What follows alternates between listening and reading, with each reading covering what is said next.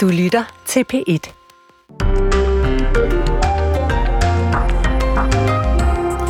– 26 lande var enige. De vil gerne sende en hjælpepakke på 373 milliarder kroner til Ukraine, men land nummer 27, Ungarn, var imod, så premierminister Viktor Orbán stak en kæp i EU-hjulet. Han nedlagde veto, og sådan er reglerne i EU på det udenrigspolitiske område. Alle skal være enige.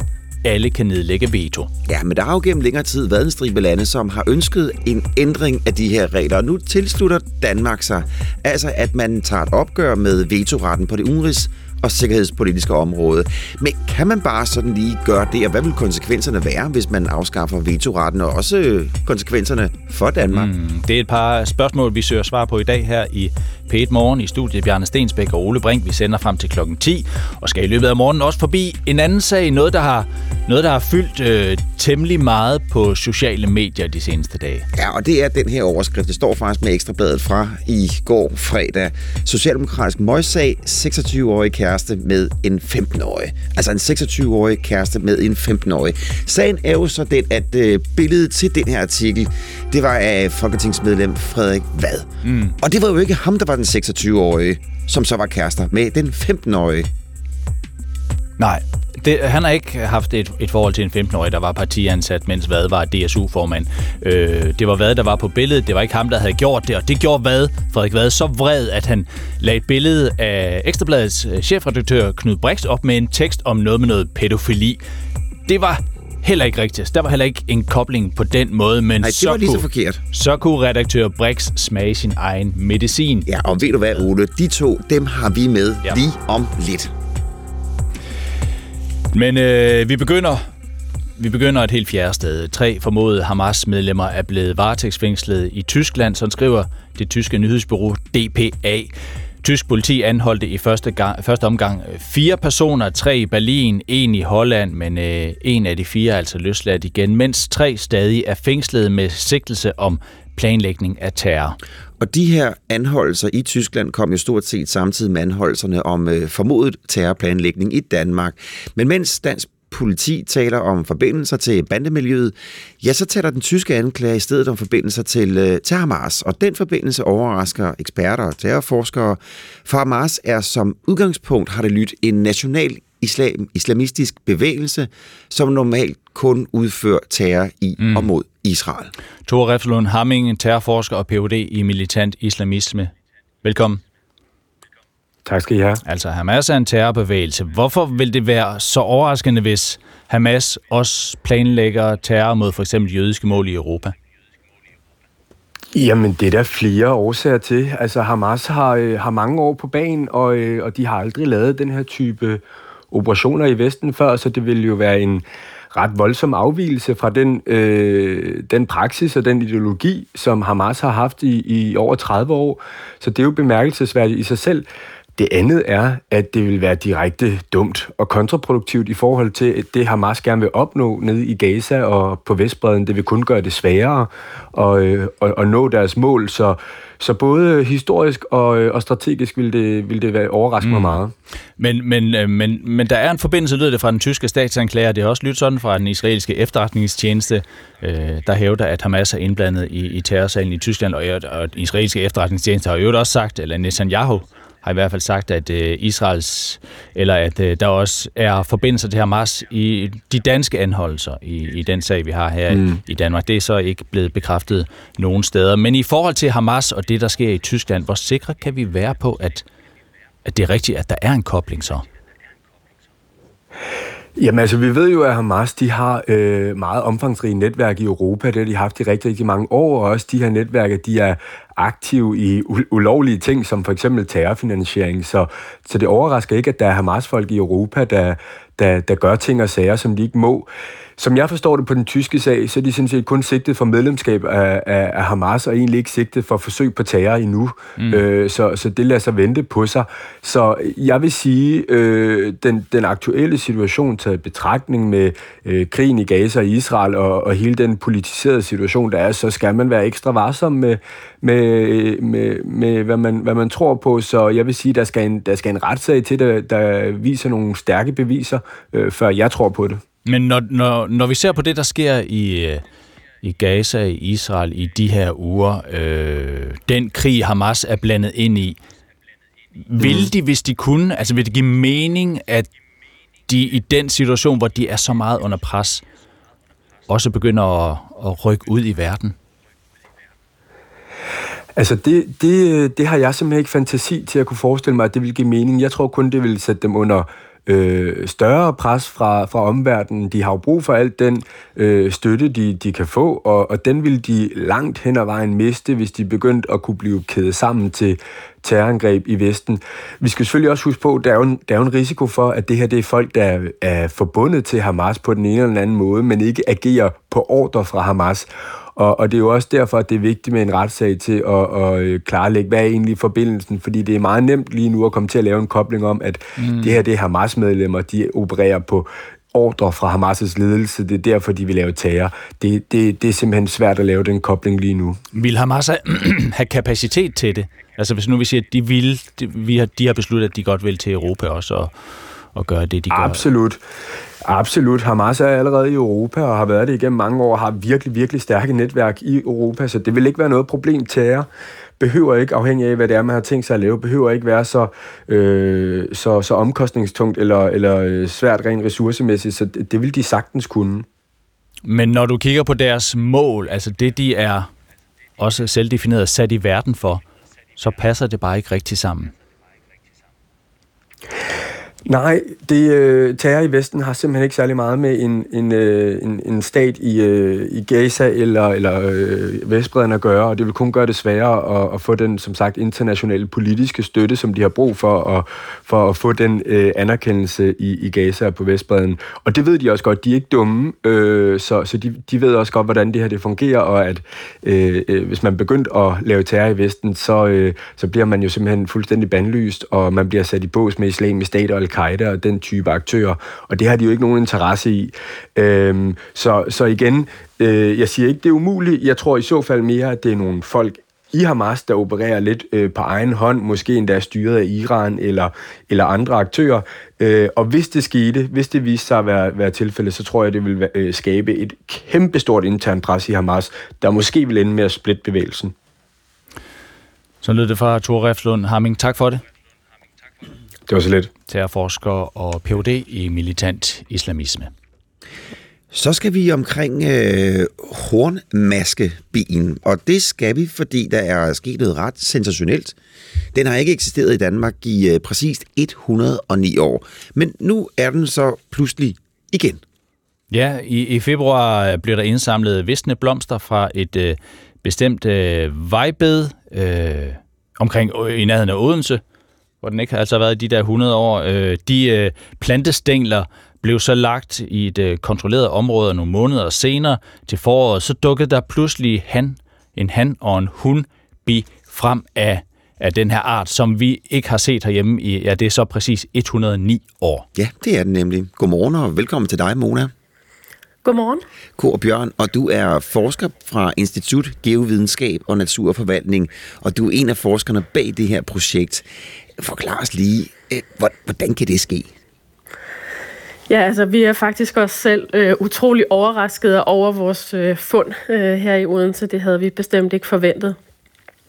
Grunden til, at vi overhovedet interesserer os for plantestængler i de her klimatilpasningsløsninger, hvor vi fandt bien, det er, at vi gerne vil prøve at forstå, hvordan er det, at vi kan samtænke klimaløsninger med biodiversitetskrisen, og på den måde ligesom få nogle mere værdier ud af de løsninger, der bliver lavet i byerne. Vi har gennem vores tidligere forskning kunne vise, at de her små grønne anlæg, som i stor stil bliver lavet i de store byer, og især i Odense, kan være af utrolig stor værdi for bestøvende insekter, for eksempel bier. Og vi har så været nysgerrige på, kan de være mere end et sted, hvor dyrene kan flyve til og finde føde? Kan de rent faktisk også være et sted, hvor dyrene kan gennemføre hele deres livscyklus? Ja, og du siger, det fantastiske her, det er, at man har de her grønne anlæg og begynder at anlægge dem i byerne. Men bare lige for at forstå det helt rigtigt, altså, hvad er det egentlig? Hvad var det, der skete, som så pludselig betød, at vi igen har den her den her hornmaskebi efter 109 år? Ja, som sagt var vi nysgerrige på at finde ud af, om der var nogle dyr, som kunne gennemføre hele deres livscyklus inde i anlægget. Og vi har sådan haft på fornemmelsen fra vores tidligere forskning, at det ville være svært for dyrene at have deres reder nede i den her særlige jord, som så i perioder bliver oversvømmet. Men så tænkte vi, det kan jo være, at selve planten kan være et habitat. Så derfor så gik vi ud sidste vinter og klippede en masse forskellige plantearter ned i de her løsninger i Odense. Og så lagde vi plantestænglerne ned i nogle forseglede kasser. Og så lod vi tiden gå, og hen under sommeren, så holdt vi så øje med, hvad var der dukket op. Og jeg tror, vi havde måske forventet at finde nogle fluer eller andet. Men så dukkede den pludselig op. Og så dukkede den her. Ja, lige præcis. Så dukkede det her dyr op. Og det er jo bemærkelsesværdigt, fordi den ikke har været set i Danmark i så lang tid. Mm. Og det er særligt interessant jo, hvorfor det er, at vi finder den i Odense. Vi formoder, at den må være kommet sydfra i sommeren 2022, samtidig med, at man også har fundet den i Sverige.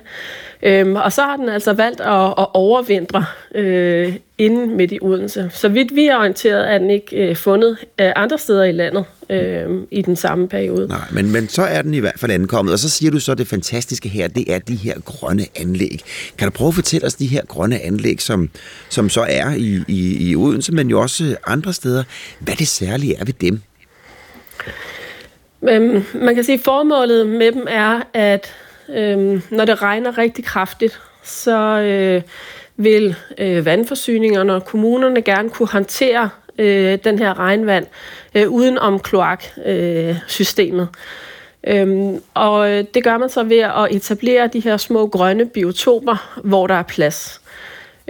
Så larvejbedene her er altså nogle små grønne biotoper, som vi arbejder for at kunne optimere for at have en artsrig flora med mange hjemmehørende arter, for at tænke det som et holistisk anlæg, så vi både får løst udfordringerne omkring øget regnvand, men samtidig også får skabt en ny grøn infrastruktur, altså et nyt netværk af små grønne biotoper i det befæstede miljø. Mona, bare lige kort til sidst. Har I overvejet den mulighed, at den sådan set har været her, jeg vil lige sige hele tiden, men i overvis, og der er bare ingen, der lige har holdt øje med den? Altså, det kan der være mange meninger om. Vi kan i hvert fald konstatere, at der er ikke nogen andre, der har fundet den. Og det, at vi finder den i Odense, er overraskende. Jeg tror, normalt så forventer man at finde de her dyr, som kommer sydfra i den sydlige del af Danmark. Og selvfølgelig er Fyn også den sydlige del af Danmark, men det er selvfølgelig spændende, at den er fundet lige midt inde i Odense i en plantestængel. Det er jo fantastisk. 109 år, og så comeback. Tak for det her, Mona Korbjørn. Selv tak. God weekend til dig, og du forsker fra Institut Geovidenskab og Naturforvaltning. I løbet af de seneste uger har Houthi-bevægelsen, der er en politisk militær shia-muslims bevægelse i Yemen, angrebet afskillige handelsskibe i Det Røde Hav. Måske skal vi lige have landkortet frem her i Yemen. Der er vi på den arabiske halvø, nabo til Saudi-Arabien. Hvis man står på kysten i Yemen, så kigger man over mod Somalia og Eritrea, og der har man altså Det Røde Hav og Adenbugten. Og houthierne har jo blandt andet taget ansvaret for at forsøge at angribe et dansk mærskib, som var i rute på vej til Salalah i Oman, eller fra Salalah i Oman til Jeddah i Saudi-Arabien. Og bevægelsen har et helt bestemt mål med angrebene. Det fortæller DR's forsvarskorrespondent Mads Korsager. En talsmand har sagt, at de vil angribe alle dem, som er imod vores Hamas-venner, altså lande, som enten sejler til og fra Israel, eller som sådan moralsk støtter Israel. Så det her, det er ekstremt opsigtsvækkende. Johannes Riber, orlogskaptajn og militæranalytiker ved Forsvarsakademiet. Velkommen. Ja, tak. Hvor stor en trussel er houthierne i Det Røde Hav lige for øjeblikket? Altså det er, jeg tror ikke, at det er ret, vi godt kan sige, det er sådan en stigende bekymring, vi har. Udover det her angreb, som I har nævnt her med Mærsk, så altså vi kan sådan set se, at der har været en yderligere angreb, eller en intensivering af angrebene den sidste måned, og det startede egentlig rigtig ud i sidste måned, hvor Houthi, som lejede, jemenitisk kystvagt, faktisk tog et skib og sejlede det ind til Hodeidah, som er en by, som Houthierne, de sidder på. Og så har der altså været en række angreb, og det har både været med droner, det har været med missiler, ikke? Og det har altså også været, og vi ser nu altså også, der har været nogle piratangreb. Der er faktisk det første piratangreb, der lykkes her for et par døgns side, ude i Adenbugten, og det her skib er faktisk på vej mod den somaliske kyst. Så der er virkelig sket noget i det her område her den sidste måneds tid.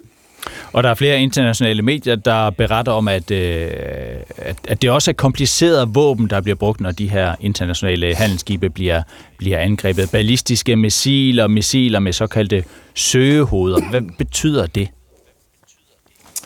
Ja, altså, der er flere ting i det her, og noget af det er egentlig, gammelt kendt stof, hvis man har fuldt området. Houthierne har de her, almindelige missiler med det, vi kalder en radarsøgehoved. Det vil sige, du skyder dem afsted, så har den en radar, og så kan den finde skib, og så kan den ramme. Og det har Houthierne faktisk haft en del år. De er sandsynligvis iransk lavet, men vi har faktisk også set, at de brugte dem helt tilbage i 2016-17 stykker, hvor det faktisk lykkedes dem at ramme et emiratisk krigsskib nede i det her område her. Og de har også skudt efter andre skib med dem, og blandt andet amerikanske krigsskib. Og så har de brugt overfladedroner førhen, ikke? Og så har vi altså set dem nu også bruge de her flyvende droner, som amerikanerne har skudt en hel del ned af her det sidste stykke tid. Så det er sådan en relativt bred palet af våbensystemer. Men Houthierne er vel en oprørsgruppe, altså hvor almindeligt er det, at en oprørsgruppe på den måde har noget forholdsvis så avanceret udstyr, som vi taler om her? Ja, men det er faktisk ikke så usædvanligt. I hvert fald med de her iranske missiler. Vi så det faktisk også under den anden Hizbollah-krig i 0'erne, hvor faktisk det lykkedes Hizbollah at skyde 2 missiler afsted, hvor den ene af dem ramte et civilt handelsskib. De skød efter et israelsk krigsskib. Så det er altså, man kan godt smule de her missiler ind og få dem stillet op, og så få dem skudt afsted. Men det er klart, det gør det selvfølgelig til en bekymring, når man sejler i så smalle farvand, som Rødehavet er, at de her oprører har de her våbensystemer. Er vi der i dag, hvor vi må sige, at Houthierne har kontrollen over i hvert fald en del af det Røde Hav i dag? Nej, det mener jeg bestemt ikke, vi kan sige. Men vi kan sige, at vi har en voksende bekymring for, den maritime sikkerhed specielt i det Røde Hav, og sandsynligvis også i Adenbugten, og en usikkerhed, vi i hvert fald ikke har set i en hel del år. Og det er noget nyt, det her. Altså, vi har altid været bekymret for pirater og piratangreb. Der skal vi spole 10-15 år tilbage. Men det her, det er noget andet, og det er en helt anden form for trussel, som på mange områder måske er mere farlige end noget af de pirater, vi havde for 15 år siden. Og det er jo en trussel, hvis vi lige skal til den del med, der kobler på krigen i Gaza. Budskabet fra Houthierne er, at de angriber skibe, der er på vej mod Israel for at hjælpe folk i Palæstina og for at hjælpe Hamas. Så hvad er modsvaret her? Hvilket modsvar kan vi forvente fra de vestlige lande? Ja, men det tror jeg, da de gjorde det her sidst tilbage i 17, hvor de skød på et amerikansk krigsskib nede i det område her, der endte det altså simpelthen med, at amerikanerne skød en flok Tomahawk-missiler retur til de områder, hvor de her missiler var beskudt fra. Og det er i hvert fald interessant at se, om amerikanerne går i nogle af de samme tanker, om de simpelthen overvejer, om man simpelthen skal lave nogle angreb med de her krydsermissiler ind i Yemen. Og vi har jo ikke set dem endnu, og der kan selvfølgelig godt være nogle problemstillinger i det her, om man skal gøre det eller ej, men jeg tror bestemt, det er noget, man går og overvejer fra amerikansk side. Men med alle de tilfælde, der har været i den seneste tid, altså kan man godt sejle den vej som fragtskib i dag? Men det gør skibene jo i dag stadig. Ja. Skibene sejler jo stadig. Der sejler masser af skibe igennem Suez og hele vejen ned. Men det er da klart, altså hvis vi kigger på de sidste 2 døgn med de antal rapporter, der egentlig har været, så har vi jo fået rigtig, rigtig mange rapporter. Det snakker jo ikke kun om angreb, det snakker også om sådan noget mistænkelig adfærd og alt muligt mærkeligt andet. Og det er klart, at vi skal da til at finde ud af, hvad vi skal gøre ved det. Og amerikanerne er jo allerede ude af startboksen, hvor de har bedt Storbritannien, Frankrig og Australien om at stille nogle krigsskibe til at begynde at beskytte trafikken hernede. For oprindeligt er det jo sådan, at vi allerede nu har faktisk nogle konvojer fra dengang, vi var bekymrede pirater, fra hvor vi, man kan sige, nogle korridorer, som vi egentlig, man kan sige, konverterede skibene igennem. Og det kan være, at vi skal til at gøre det noget mere, og vi skal komme til at gøre det med mange flere skibe, fordi at nogle af de skibe, som man kan sige ikke var truet af pirater på grund af deres størrelse eller fart, de er altså under trusler af de her missiler her. Og det er klart, så er der nogle flere lande, der skal til at byde sig til, hvis man skal til at beskytte den her form for skibsfart. Lød analysen fra Johannes Riber. Tak for det. Velkommen. Orlogskaptajn og militæranalytiker ved Forsvarsakademiet. Ja, Ole, så skal vi i gang med dagens aviser. Det er Jyllandsposten. Ja, det har jeg, og ved du hvad, jeg bladrer ikke væk fra forsiden, fordi der står, nu igen. Ja. Og det er jo altså håndbold, hvor det ikke blev til en finale. I stedet så er jeg inde på side 2, men det er også lidt en historie, for den handler om sygdom. Der er så meget influenza, corona, kihoste i øjeblikket, at det faktisk er på et vanvittigt højt niveau, siger Statens Serum Institut. Og nyheden, det ved vi jo godt, men nyheden det er så, at vi skriver den 16. december, der er jo dag til jul, og Statens Serum Institut siger nu, det kommer bare til at fortsætte. Altså flere og flere vil blive syge, så ja, præcis. Så risikoen for, at du den 24. om 8 dage ligger der og er syg, er meget, meget høj. Og Bolette Søborg fra SSI, altså Statens Serum Institut, hun siger, måske er en af årsagerne til, at vi får så voldsomt en smitte i øjeblikket, de nedlukninger under corona, der har gjort folk mere modtagelige over for sygdomme, fordi der har været mindre smitte af andre sygdomme i de år. Ja. Det var Jyllandsposten side 2. Ekstra Bladet har også ikke igen håndboldhistorien oppe i hjørnet. Og vi tager også en ikke igen håndboldhistorie her hos os i Pitmorgen lidt senere på morgen. Men ellers så kan vi da godt lige slå smut forbi Kristeligt Dagblad. Også sådan en lørdag, nu er der er meget diskussioner om ældre på arbejdsmarkedet, og hvad skal man lave, og bliver man, når man bliver lidt ældre og presset ud, og arbejdsgiveren siger, at der også er brug for dem. Og hvis man så ikke kan få et almindeligt arbejde, så er der måske en branche her, hvor der er plads. En tredjedel af danske forfattere er over 70 år. Ja, jeg så den godt. Det er svært at tjene penge på det område. Danmarks Statistik har netop udgivet nogle tal, der viser, at de 60-69-årige udgør omkring en femtedel af de mere end 3.000 forfattere, der er her i landet, mens personer over 70 udgør den største gruppe, nemlig en tredjedel. Til gengæld er der kun ganske få yngre forfattere. Omkring 1% af danske forfattere er under 30 år. Kristeligt Dagblad er også inde på det. Måske er det ikke så overraskende egentlig. Men det er i hvert fald et faktum. Jo. At når man bliver lidt ældre, så får man lyst til at skrive. Åbenbart, og mange af dem er så gode til det, at de også får udgivet bøger. Ja, måske. Og det er derfor, at tallene ser ud, som de gør. Okay.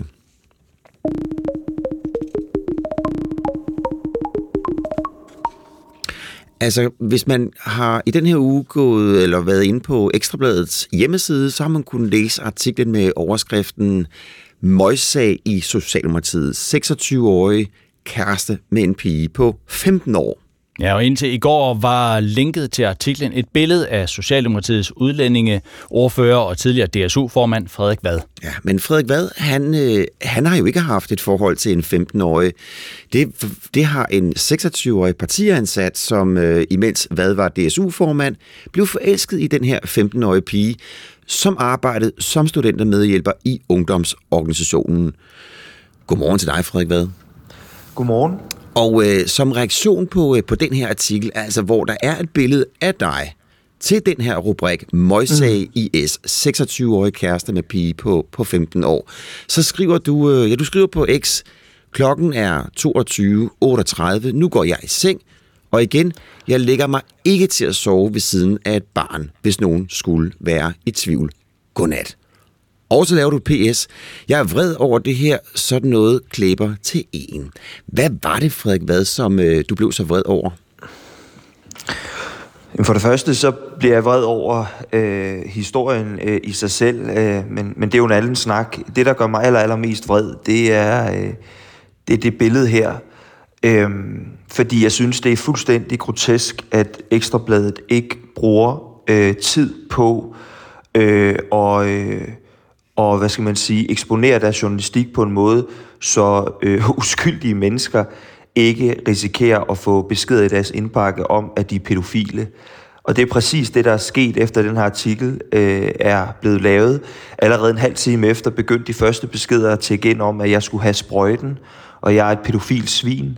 Og jeg skrev flux en sms til journalisten om, at det skulle fjernes. Og det var så en eller anden mellemlederspor, kunne jeg forstå, så der gik lidt tid. Det blev så fjernet fra hjemmesiden, men det har jo så floreret rundt på sociale medier stadigvæk, fordi billedet har været knyttet til det link, som artiklen har været. Så jeg er rystet over det her, og jeg er på nippet til at tro, at det er kalkuleret for at få en masse dejlige kliks, så Ekstra Bladet kan tjene nogle penge. Jeg skal lige have, Frederik Vad, en gang til, hvad det var folk, de skrev. Jamen altså, jeg har fået at vide, at jeg er klam svin, fordi at jeg som en grandvoksen mand er gået i seng med en 15-årig. Der er også nogen, der har skrevet og spurgt, som ved, at jeg er i et kærlighedsforhold med en kvinde på 27, som har spurgt om hvordan jeg kunne bilde mig ind og være hende utro med et 15-årigt barn.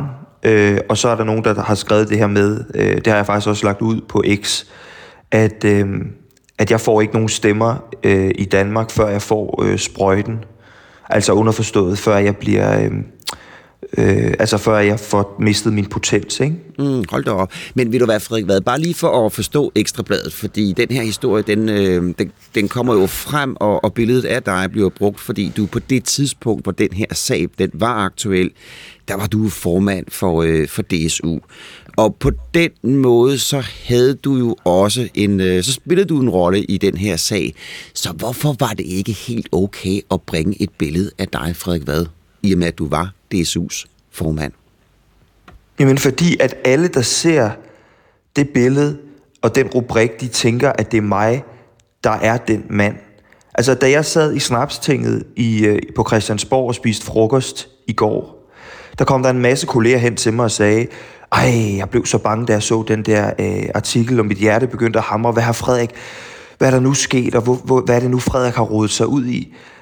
Og da jeg så trykkede på den, så kunne jeg se, det var ikke dig, det handlede om.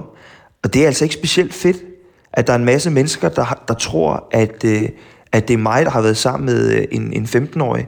Og derfor så kommer jeg også til kraftigt at overveje, om jeg tror, sådan en sag her kan bære i pressenævnet. Fordi jeg vil ikke finde mig i den opførsel. Nej.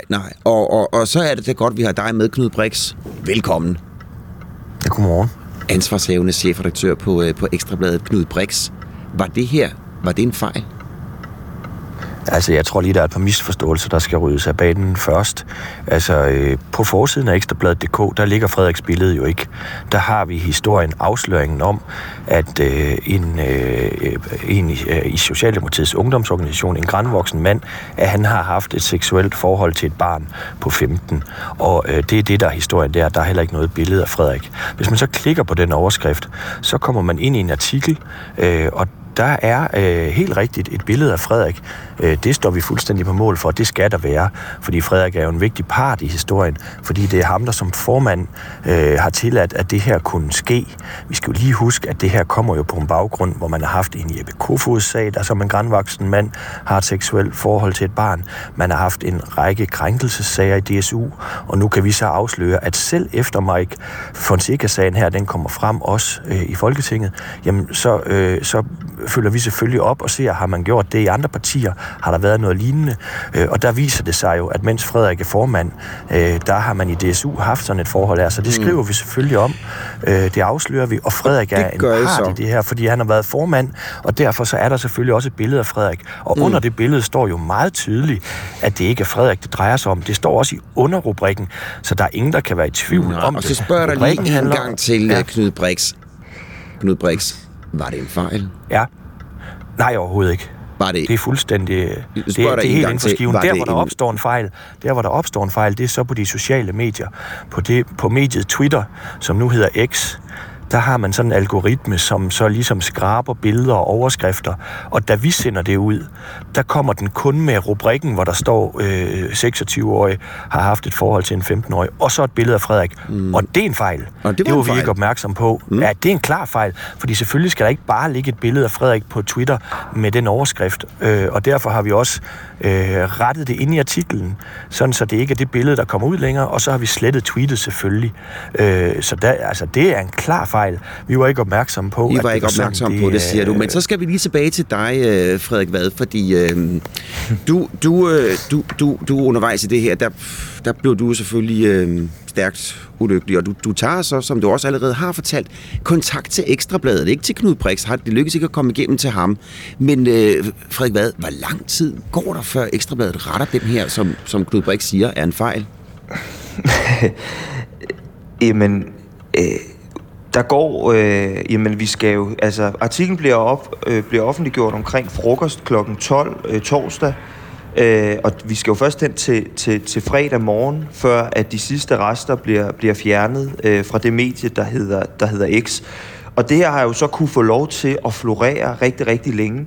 Jeg fik en mail i går fra en, der påstår at være tidligere ansat på Ekstra Bladet, som skriver til mig, at på Ekstra Bladet er det som regel sådan, at cirka 90% af alle visninger på en artikel finder sted inden for den første time til halvanden.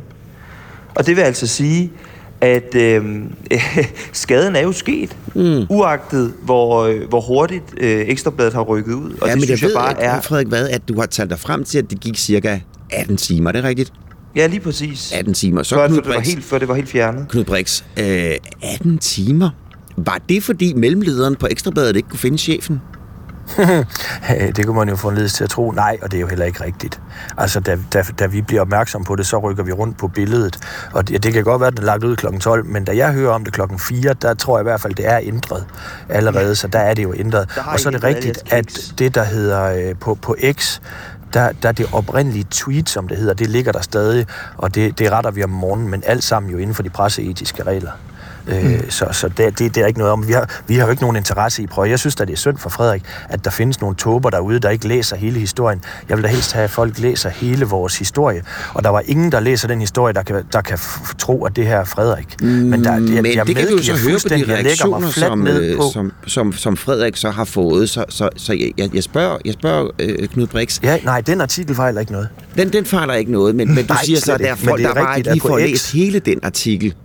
Ja, og det er jo åndssvagt. Folk er der nogle tåber, hvis de begynder at skrive til Frederik på baggrund af det der. Men jeg medgiver, at den kommer ud på det her, på Twitter, da den bliver lagt derud. Der er det kun rubrikker og et billede, og det duer ikke, og derfor har vi også både ændret det og slettet det.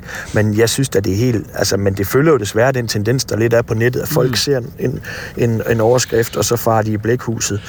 Og det synes jeg jo, det kan jeg jo kun begræde. Det kan du selvfølgelig, men Knud Brix, betyder det her, altså, er det Ekstra Bladets fejl, eller er det læserne, der er for dumme? Enhver står jo på mål for det, man skriver, og de trusler, du laver. Det er jo en person, der bliver straffet, hvis du skriver noget strafbart. Men jeg medgiver fuldstændig, at hvis man så det der på Twitter, så kunne det misforstås. Og det vil jeg gerne undskylde over for Frederik. Og der har vi strammet op på vores procedurer, så det ikke bare automatisk bliver sendt ud på den måde. Det gjorde vi i går efter det her. Så okay. Det vil jeg gerne medgive, og det synes jeg er synd for Frederik, at han får de der beskeder. Fordi ingen skal jo have den slags beskeder. Nej, så men jeg kan sige, selv artiklen, den står vi 100% ved, ja. På mål for. Så skal vi over til dig. Det er en vigtig og en alvorlig historie. Det er det nemlig. Frederik Vad, sagen fortsætter jo med et, kan man vel godt sige, Frederik, et gengældelsesangreb fra din side. Du lagde jo et billede op af Knud Brix af, hvad der ligner en EB-artikel. Med teksten, citat, pædofil tiltalt journalist, : var på Ekstra Bladet. Stort billede af Knud Brix, og det med henvisning til den pædofile 47-årige mand, som jo er tiltalt for pædofili og arbejdede på Ekstra Bladet, dengang han blev anholdt. Så der er Knud Brix, et gengældelsesangreb. Hvilke reaktioner fik du? Nå, men der var der mange mennesker, der skrev til mig, og det var ikke rart, hvis mine børn skulle google det. Men ja, det synes jeg faktisk ikke, jeg gider at kommentere, Bjarne, fordi det er så lavt, at, og jo er det jo også ulovligt at tage folks billeder, men vi må også have hård hud på Ekstra Bladet, helt ærligt. Når vi laver en, og vi har lavet en fejl her, det vedgår jeg mig, så må vi have hård hud, og der må Frederik jo selv stå på mål for, hvis han vil lægge mig op på et eller andet pædofili-ting. Det synes jeg måske ikke er et folketingsmedlem værdigt, men det vil jeg faktisk ikke gå ind i. Det må han selv styre. Og du griner lidt, Frederik Vad. Jamen, det er fordi... Ikke over stregen. Nej, det er fordi, at jeg har ikke lavet et gengældelsesangreb, hvor jeg forsøger at svære Knud Brix til. Det eneste, jeg har forsøgt, det er at vise, hvor nemt det er at kode et billede sammen med en klam overskrift. Og den, hvad skal man sige, det billede, jeg har sat ind i den artikel, det er sat ind fuldstændig efter det rationale, der lå bag, at Ekstra Bladet satte et billede af mig ind. Og det er jo ikke rigtigt, hvad Knud Brix siger. Han siger utrolig mange forkerte ting, men det er jo ikke rigtigt, hvad han siger, når han siger, at det billede af mig, det ikke lå i selve artiklen, da artiklen blev udgivet. Det gjorde det. Det siger jeg heller ikke. Det lå der. Jo, du sagde, det var noget, der lå på X. Det lå der, og det skulle ligge der. Jo, og jeg vil bare sige, det lå i artiklen, og det vil sige... Selvfølgelig skal der ligge et billede af dig, Frederik, når det er dig, artiklen handler om. Og så flyttede vi rundt på rækkefølgen i artiklen. Selvfølgelig skal der være et billede af dig, når det er dig, der som formand har tilladt, at den 26-årige mand har... Jeg har ikke tilladt et forhold.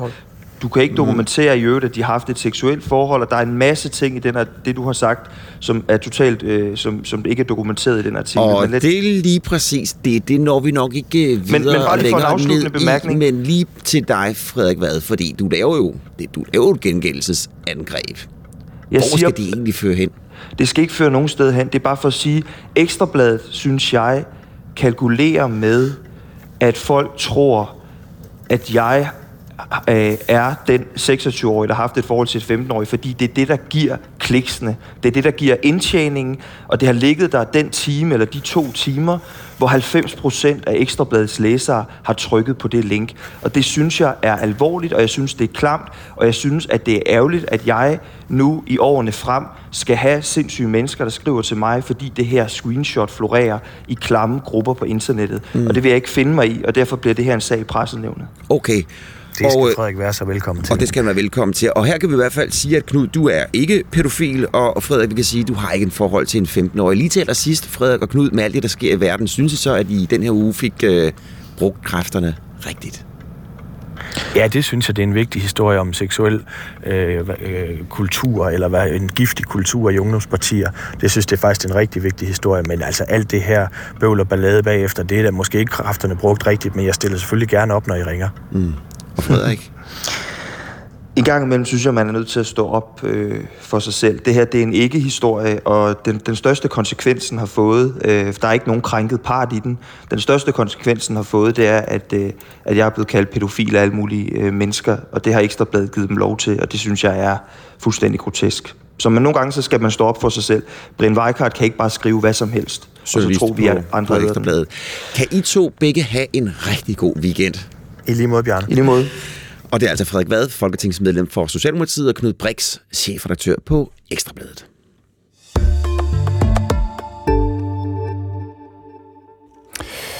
Der var nogen, der holdt fest i går, der var masser af julefrokost rundt om i landet, så var der nogen,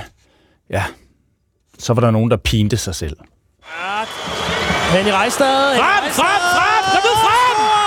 Henny Reistad scorer! Og den tæller!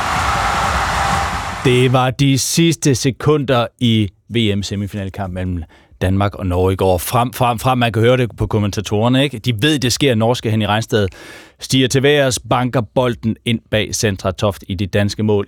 Og det var de sidste sekunder. Altså, altså 59? Ja, 59,1 eller andet. Gud. Og dommerne var ude bagefter og kigge på skærmen for at se, om den var gået i 0-0. Det var den ikke, og det var forlænget spilletid. De havde spillet uafgjort i normal tid, og var 2 gange 5 minutter forlænget spilletid. Danmark tabte.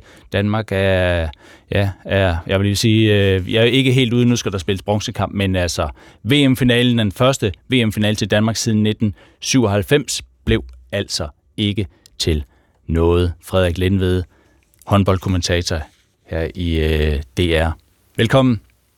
Mange tak. Man taler nogle gange inden for fodbold om, at det er de små marginaler, der afgør kampene. Det gælder også i håndbold, hva'? Ja, det må man sige. Det er jo så snært, som det overhovedet kan være. Det var en dramatisk, medrivende kamp, og så er det desværre, som det ofte er i håndbold, at det er de der nordmænd, der vinder til sidst, efter Danmark jo havde haft så mange muligheder for endelig at besejre dem, men det er åbenbart ikke så nemt at slå Norge. Danmark førte 5 med 5 ved halvleg, var vist foran med 6 på et tidspunkt. Hvorfor gav de slip? Ja, det tror jeg også. Danmark, de spørger sig selv om i dag. Danmark spiller jo en fantastisk første halvleg, har nordmændene ude i torvene, de kunne ikke finde løsningerne. Og så sker der jo det undervejs i kampen, at stille og roligt begynder Danmark at sande lidt til rent offensivt, begynder at have svært ved at finde de her mål. Og som kampen skrider frem, begynder Norge jo også at ramme det niveau, vi kender dem for. En Stine Oftedal, deres elegante playmaker, og selvfølgelig Henny Reistad, som vi er inde på her, der jo scorer absurde 15 mål, er måske verdens bedste spiller, og det så vi i hvert fald i den sidste halvdel af kampen i går. Og det vidste de jo godt, de danske spillere. Så lad os lige høre, hvordan er deres egne reaktioner efter kampen på, at det lige var Henny Reistad, der også lavede det sidste mål. Jeg ser jo bare, at hun spiller bolden og prøver at skubbe indad så meget som muligt, uden at have nogen som helst følelse af, hvor langt inde jeg er, faktisk. Men selvfølgelig er det hende, der skal afgøre det. Og så er det jo bare... Altså, jammerligt, at hun er en af de største fokuspunkter i vores optakt, og så får hun lov at lave 15 mål. Kæmpe mavepuster, at de lige scorer i sidste sekund. Og så var det Henny Reistad, og vi havde snakket om én ting, at var det tæt til sidst, så var hun den eneste, der ikke måtte skyde, og det er det, der sker, og de scorer, de vinder, og det gør bare enormt ondt. Altså Jesper havde udpenslet det 20.000 gange, at det er Henny, der skal afgøre det. Og, altså det er jo bare verdensklasse af hende, at hun formår det, selvom vi er så opmærksom på det. Ja, her var det Sara Iversen, målvogter Sandra Toft og Louise Burgaard. Der er jo, Frederik Lindeved, de kunne ikke stoppe hende. De har jo alle sammen sagt, det er hende, det handler om, det er hende, vi skal stoppe, det er hende, I skal frem til. Men det gjorde de så ikke. Nej, vores ekspertkommentator Lars Krohg Jeppesen, han betegnede i går, og han har selv stået i lignende situationer med herrelandsholdet, at det sidste mål, det er sådan noget, de danske spillere, de kan vågne op om 10 år, og så stadig æves over den her sidste aktion. For ja, de var jo forberedt på, det var Henny Reistad. Selvfølgelig var det hende, der skulle afgøre det. Et dansk forsvar, der tøver, og så må man bare sige, at så er hun eminent dygtig. Men det er selvfølgelig utrolig ærgerligt, det her sidste mål. Det må jo ikke ske. Man skal komme op til hende, have fat i hende, og sørge for, at hun ikke tæsker den inde i nettet på den måde. Men det er, og det er de små marginaler, men hvad er det her hold mangler for at tage det aller sidste skridt op til en finale eller måske en guldmedalje? Ja, vi kunne se det i går kontra de her sejrsvante nordmænd. Der mangler noget kynisme, der mangler noget erfaring for de her store øjeblikke. Kampen i går, det var jo en kamp, Danmark kunne have vundet. Muligheden for endelig at slå Norge i en afgørende kamp, den var der i den grad i går. Men Danmark har ikke spillet sig til en VM-finale siden 97, som I nævner. Danmark har ikke vundet guldmedaljer siden 2004, og der mangler altså bare nogle få procenter i de her kampe mod et stærkt norsk hold, og så viser de jo verdensklassen alligevel. Det er det, der er med til at bonge ud i de her afgørende minutter, desværre. Og det fede, det er jo så, at nu skal de så ligesom pusse sig selv op en gang til og ud og spille om bronzemedalje. Ja, det er det, man gerne vil nu, ikke? Jo, det kunne jeg forestille mig. Hvordan skal det gå, det mod Sverige? Jamen altså, det er jo, bronzekampe, det er en underlig størrelse, og Sverige, de fik en på skrinet af Frankrig i går aftes i den sene semifinale. Så det handler jo meget om, hvem er det, der kan samle sig selv op rent mentalt nu. Jeg er sikker på, at de danske spillere, de sidder på hotellet her et par 100 meter fra mig og er dødskuffede, svenskerne det samme. Så hvem kan stå mest klar i morgen, når der bliver fløjtet op til bronzekampe? Det er jo i høj grad en mental øvelse, men jeg håber jo virkelig for Danmark, at de kan finde noget, fordi at der er bare stor forskel på trods alt at tage hjem fra en slutrunde med en medalje om halsen, eller en dødkedelig fjerdeplads. Frederik Lindeved, tak for at være med os. Det var så lidt. Håndboldkommentator her i DR. Det er i morgen kl. 16, Danmark møder Sverige i bronzekampen, og den der disciplin om at kunne rejse sig selv op, efter man er banket i jorden, den kigger vi nærmere på i næste time af vores udsendelse i morgen. Den britiske prins Harry har jo hele sit liv kæmpet mod pressen. Det har han fortalt mange gange, både i bøger og i interviews. Ja, sammen med hustru Meghan Markle har han valgt at flytte langt væk fra Storbritannien for at kunne leve et mere anonymt liv for at være i fred. There wasn't a single paparazzi that lives on Vancouver Island. That was the reason we chose it. It's an island.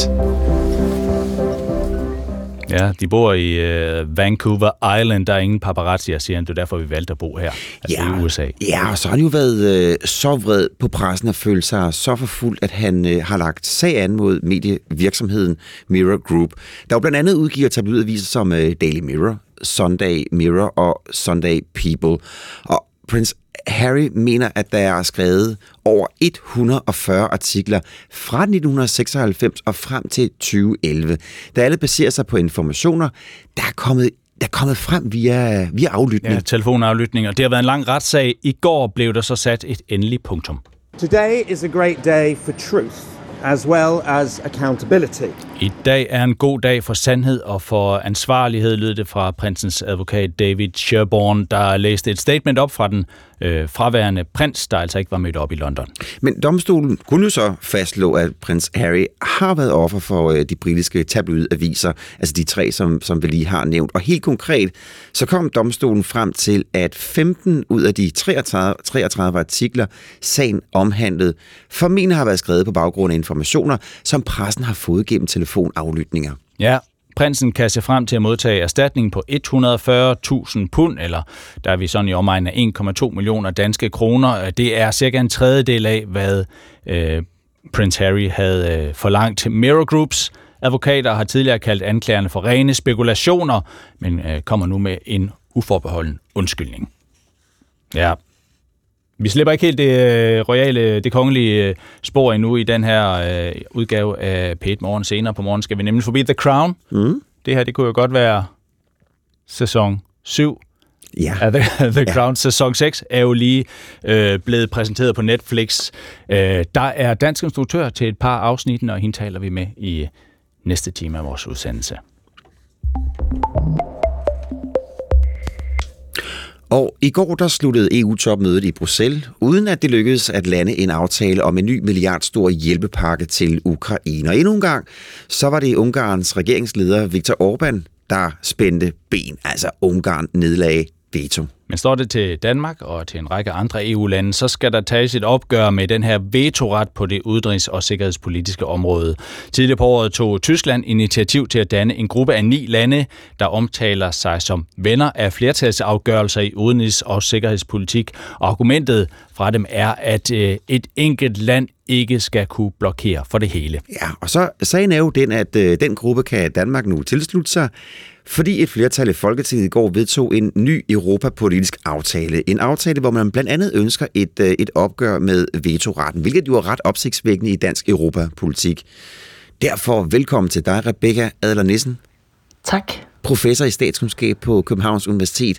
Og bare lige for at slå fast, altså opgøret med vetoretten handler vel især om, at en række EU-lande er godt og grundigt trætte af Ungarns Viktor Orbán. Og han bruger vetoretten til at spænde ben for tiltag i forhold til for eksempel Ukraine. Er det rigtigt forstået? Ja, altså det er jo, det er jo ikke bare én gang, kan man sige. Det er også før Ruslands invasion af Ukraine, så har især Ungarn blokeret for alt fra kritik af Kinas menneskerettigheder til mellemøstpositioner og til, at EU skulle have en fælles stemme i FN. Så det er sådan en lang række simpelthen blokeringer og også selvfølgelig sanktioner i lang tid, også inden selve invasionen eller den fulde invasion af Ukraine. Mm. Og nu taler vi taler om lige i oplægget til interviewet med dig, at Danmark dermed tilslutter sig en gruppe af 9 lande. Så hvor udbredt er ønsket i EU om at give afkald på vetoretten?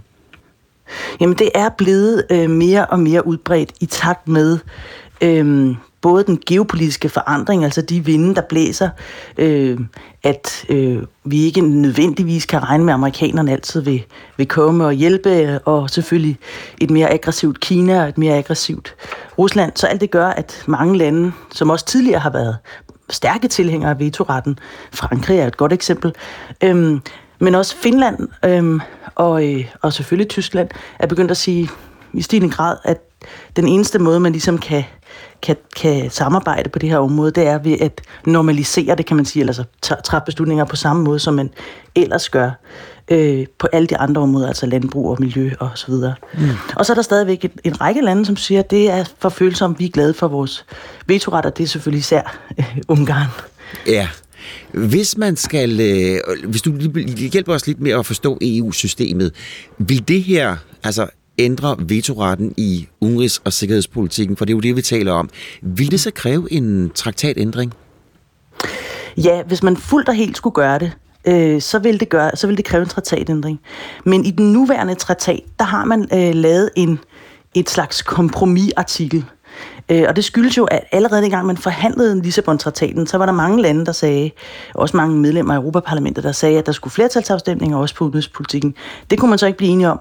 Men så blev man enige om den her særlige mulighed, som der er lige nu, for at at det europæiske råd, altså stats- og regeringscheferne, udvælger et område af udenrigspolitikken, som ikke er det militære og forsvarspolitikken. Det er ret vigtigt at sige.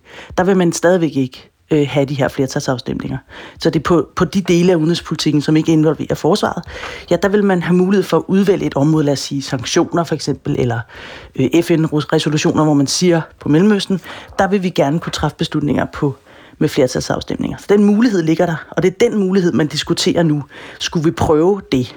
Men det vil altså kræve, at samtlige medlemmer, altså samtlige 27 medlemsstater, også Ungarn, siger ja til, at man på dette udvalgte område inden for udenrigspolitikken kan træffe beslutninger med flertalsafstemninger. Så der er stadigvæk lidt hurdles. Det vil kræve, at der ikke er nogen, der nedlægger veto. Simpelthen. Så det er jo ligesom inde i sådan en catch-22, ikke? Ja. Det er det, der ligger i muligheden. Det er måske også værd at nævne en ting, at man kan jo også gøre som andre lande. Der er jo også andre lande, der er sådan lidt neutrale. For eksempel Irland har jo en lang tradition, og Østrig, for at være neutrale lande. Og det de gør, når de er i samme situation som Ungarn, for eksempel hvis man vil bruge masse penge på at købe forsvarsmateriel til Ukraine, det kan neutrale lande jo ikke være med til, så siger de, jamen så bruger vi den klausul, der er i traktaten, der hedder konstruktiv afståelse. Og det er, hvor man siger, vi vil ikke være med til at give penge til forsvarsmateriel, men vi vil gerne støtte det, eller vi vil heller ikke sætte os imod, så vi bidrager kun på det, man kan sige, de civile områder. Og det er også en mulighed, men den bruger Ungarn ikke. De kører altid veto. Ja. Eller endda truer med veto, ikke? Ja. Hvis du lige skulle prøve at kigge på EU, og hvordan det her, altså hvor stor en forandring af EU-samarbejdet det her i givet fald vil være, hvad vil du så sige? Altså man skal nok forstå de her vinde, der blæser vores lande, som Danmark, som tidligere har siddet og sige, er det ikke lidt for meget? Skal man forstå i lyset af udsigten til at optage rigtig mange lande, altså over 30 lande. Og der bliver det jo så endnu sværere at træffe beslutninger. Og endnu lettere at have en situation, hvor der er et land, der blokerer. Og det er nok den, der for alvor skubber flere lande over i den her gruppe af vinder af flertalsafstemninger. Simpelthen, at vi både har den geopolitiske pres, og så har vi den her udvidelsesudsigt, som mange af de lande, som faktisk traditionelt måske har været meget glade for vetoet, de er jo også glade for udvidelsen. Og så står de lidt i den her situation. Vi vil gerne udvide, men kan EU så stadig træffe beslutninger? Og så er det derfor, man går ind af den her, som jo er en følsom diskussion for alle lande, fordi man kan jo komme i en situation, hvor man ikke selv er en del af flertallet. Ja, og det kan Danmark jo også, og det kan Tyskland også, og det kan de 9 lande, der vi begyndte med. Altså det kan de vel, det er vel også med i overvejelserne, når man står og skal vægte. Det er med i overvejelserne. Men der tror jeg, det er vigtigt at vide en ting, man nogle gange glemmer, når man hører om alt det her med afstemninger. Det er, at det er utrolig sjældent, at medlemslandene sådan, sidder rundt om bordet og de steder stemmer. Også når der er flertalsafstemninger. Og selvfølgelig særligt, når det er følsomme områder, så kigger man rundt og prøver at finde et kompromis.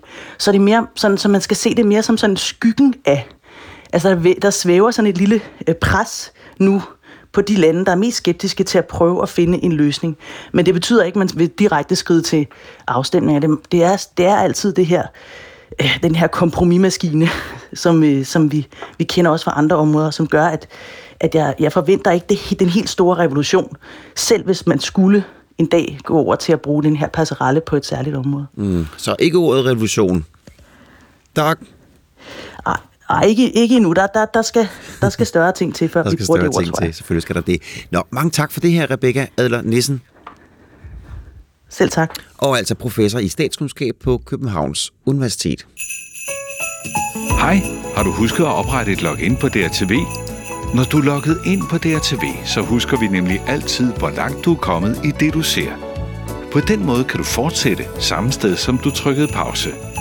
Log ind og få meget mere ud af julen på DRTV. Ja, det er også et princip, vi kører her på Flow Radio. Vi fortsætter lige der, vi er nået til, og efter det, så fortsætter vi bare derude af. Når vi kigger fremad nu, så hedder den jo Radiovis, og efter det en times mere P1 Morgen.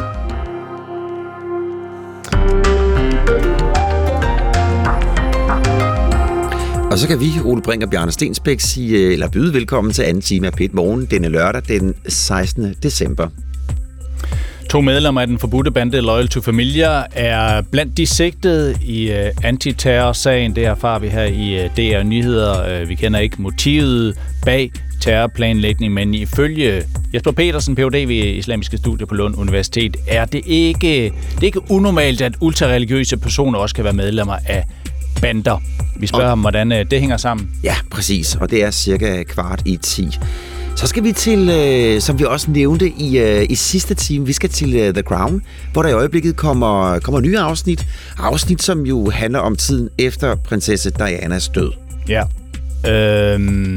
The Crown har jo portrætteret det britiske kongehus sådan i op- og nedtur gennem 6 sæsoner. Nu har vi så en ny runde efter sigende den sidste. Der er et par af afsnittene, der er instrueret af den danske instruktør Mai El-Toukhy. Vi taler med hende. Ja, for der er en særlig scene, vi dykker ned i. Ja. Mere om det senere i den her time. Så går vi også til DR's afdækning af kræftskandalen på Aarhus Universitetshospital, hvor flere hundrede tarmkræftpatienter ventede i mere end 14 dage på operation, uden at en eneste blev indberettet til Sundhedsstyrelsen. Og det fører nu til, at regionerne skal indberette enhver overskridelse af den maksimale ventetid, som jo er på 2 uger. Det sker for at undgå fremtidige mørketal på kræftområdet, siger sundhedsminister Sofie Løhde. Mere om det om et kvarters tid i studiet. Ja, fik du nævnt det, Bjarne Stensbæk og Ole Brink.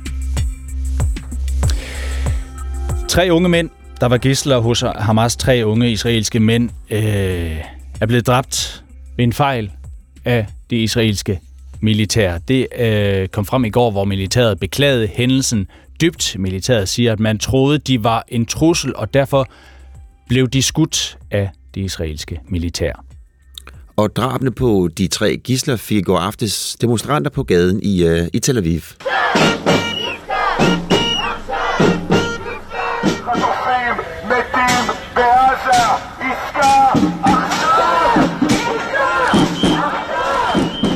Og det vi blandt andet kan høre dem råbe her, det er aftale nu. Ja, blandt de mange demonstranter var familiemedlemmer til de nu dræbte gidsler. Sten Nørskov, journalist på vores udlandsredaktion med os fra Jerusalem. Velkommen, godmorgen. Godmorgen. Hvad ved vi om det, der er sket, altså den her fejl, som de israelske militære taler om? Altså, hvordan kunne de komme til at skyde 3 af deres egne, altså 3 af de gidsler, Hamas havde taget og gemt inde i Gaza? Vi ved kun det, som det israelske militær selv har fortalt os på en pressekonference i går, nemlig at israelske soldater, som var i kamp i den nordlige del af Gazastriben i går, observerede de her 3 personer, som de opfattede som en trussel. Altså med andre ord, de troede, det var Hamas-folk, som udgjorde en trussel for dem, og derfor åbnede de ild og dræbte de 3 unge israelere, alle sammen i 20'erne. Som jo enten havde haft held med at undslippe deres fangevogtere, undslippe Hamas, eller var blevet efterladt i kampens tummel. Vi ved det ikke, og det er heller ikke sikkert, at vi nogensinde finder ud af det, men de blev dræbt i hvert fald ved en tragisk ulykke, og så blev ligene ført tilbage til, altså ud af Gaza, ind i selve Israel, hvor de blev identificeret, og man sikrede sig, at det desværre var tale om 3 unge israelere. Mm. Der har jo været mange demonstrationer i Israel de seneste uger, og nu går folk på gaden i Tel Aviv med kravet om aftale nu. Hvad vil det egentlig sige for dem? Altså, hvad er det, demonstranterne ønsker? De ønsker en midlertidig våbenhvile, som den vi havde for nogle uger siden, en uges tid, hvor det jo lykkedes, udover at få en masse nødhjælp ind til den lidende civilbefolkning i Gaza, at det så også lykkedes der jo at udveksle et større antal israelske gidsler til gengæld for løsladelse af palæstinensiske fanger i israelske fængsler. Og det er en lignende aftale, at demonstranterne kræver, når de nu råber aftale nu. Mm. Hvordan har reaktionerne ellers været, Sten, i Israel på det, der er sket? Ja, men forfærdelse selvfølgelig. Den israelske premierminister, forsvarsministeren har begge udsendt meddelelser i aftes på det sociale medie X, hvor de i virkeligheden på en anden og meget mere dyb måde, hvis man kan udtrykke det på den måde, beklager det, der er sket, siger, at de føler med familierne og tænker på familierne over, og sørger sammen med dem over det, der er sket. Og det afspejler selvfølgelig den politiske situation, som jo bare vil, føre til yderligere pres på netop regeringen for at lave den aftale, som demonstranterne i aftes krævede. Ja, for det er vel det, der sker. Altså, der har været stor pres udefra på Israel i lang tid, og selvfølgelig også et internt pres, men det her, det ligger vel ekstra på i forhold til også, altså, den israelske regering, så måske rykker sig i forhold til den midlertidige våbenhvile. Præcis. Altså, i sidste uge var der presserapporter her i Israel om, at chefen for Mossad, David Barnea, var på vej til Katar til en ny runde forhandlinger med de katariske embedsmænd, som på vegne af Hamas forhandler med Israel. Men Barnea kom aldrig til Doha, fordi Benjamin Netanyahu, den israelske premierminister, modsatte sig hans rejse. Netanyahu ville ikke have forhandlinger med katarierne om en ny våbenhvile. Muligvis, i hvert fald har de militære ledere hidtil sagt, at det er nødvendigt at blive ved med at presse på, muligvis under pres fra dem, som modsatte sig Netanyahu så rejsen. Det udløste selvfølgelig, da det kom frem, nye protester i gaderne, og Netanyahu ændrede faktisk mening. Og det er derfor, vi nu i dag, her til morgen, kan læse i blandt andet Jerusalem Post, at David Barnea, som altså er chef for Mossad, den israelske efterretningstjeneste, nu igen er på vej til et møde, den her gang med Katars premierminister. Et møde, som skal finde sted et eller andet sted i Europa, vi ved ikke hvor, men en af de kommende dage formentlig. Mm. Så måske rykker det en lille smule, måske bliver det en lille vægt i den vægtskål, der alligevel var ved at blive fyldt i forhold til at få en eller anden slags humanitær våbenhvile. Men på det her tidspunkt, der er det stadigvæk, altså der er mere end 100 israelske gidsler inde i Gaza. Der er stadigvæk et stykke hen til en eventuel våbenhvile. Det er der.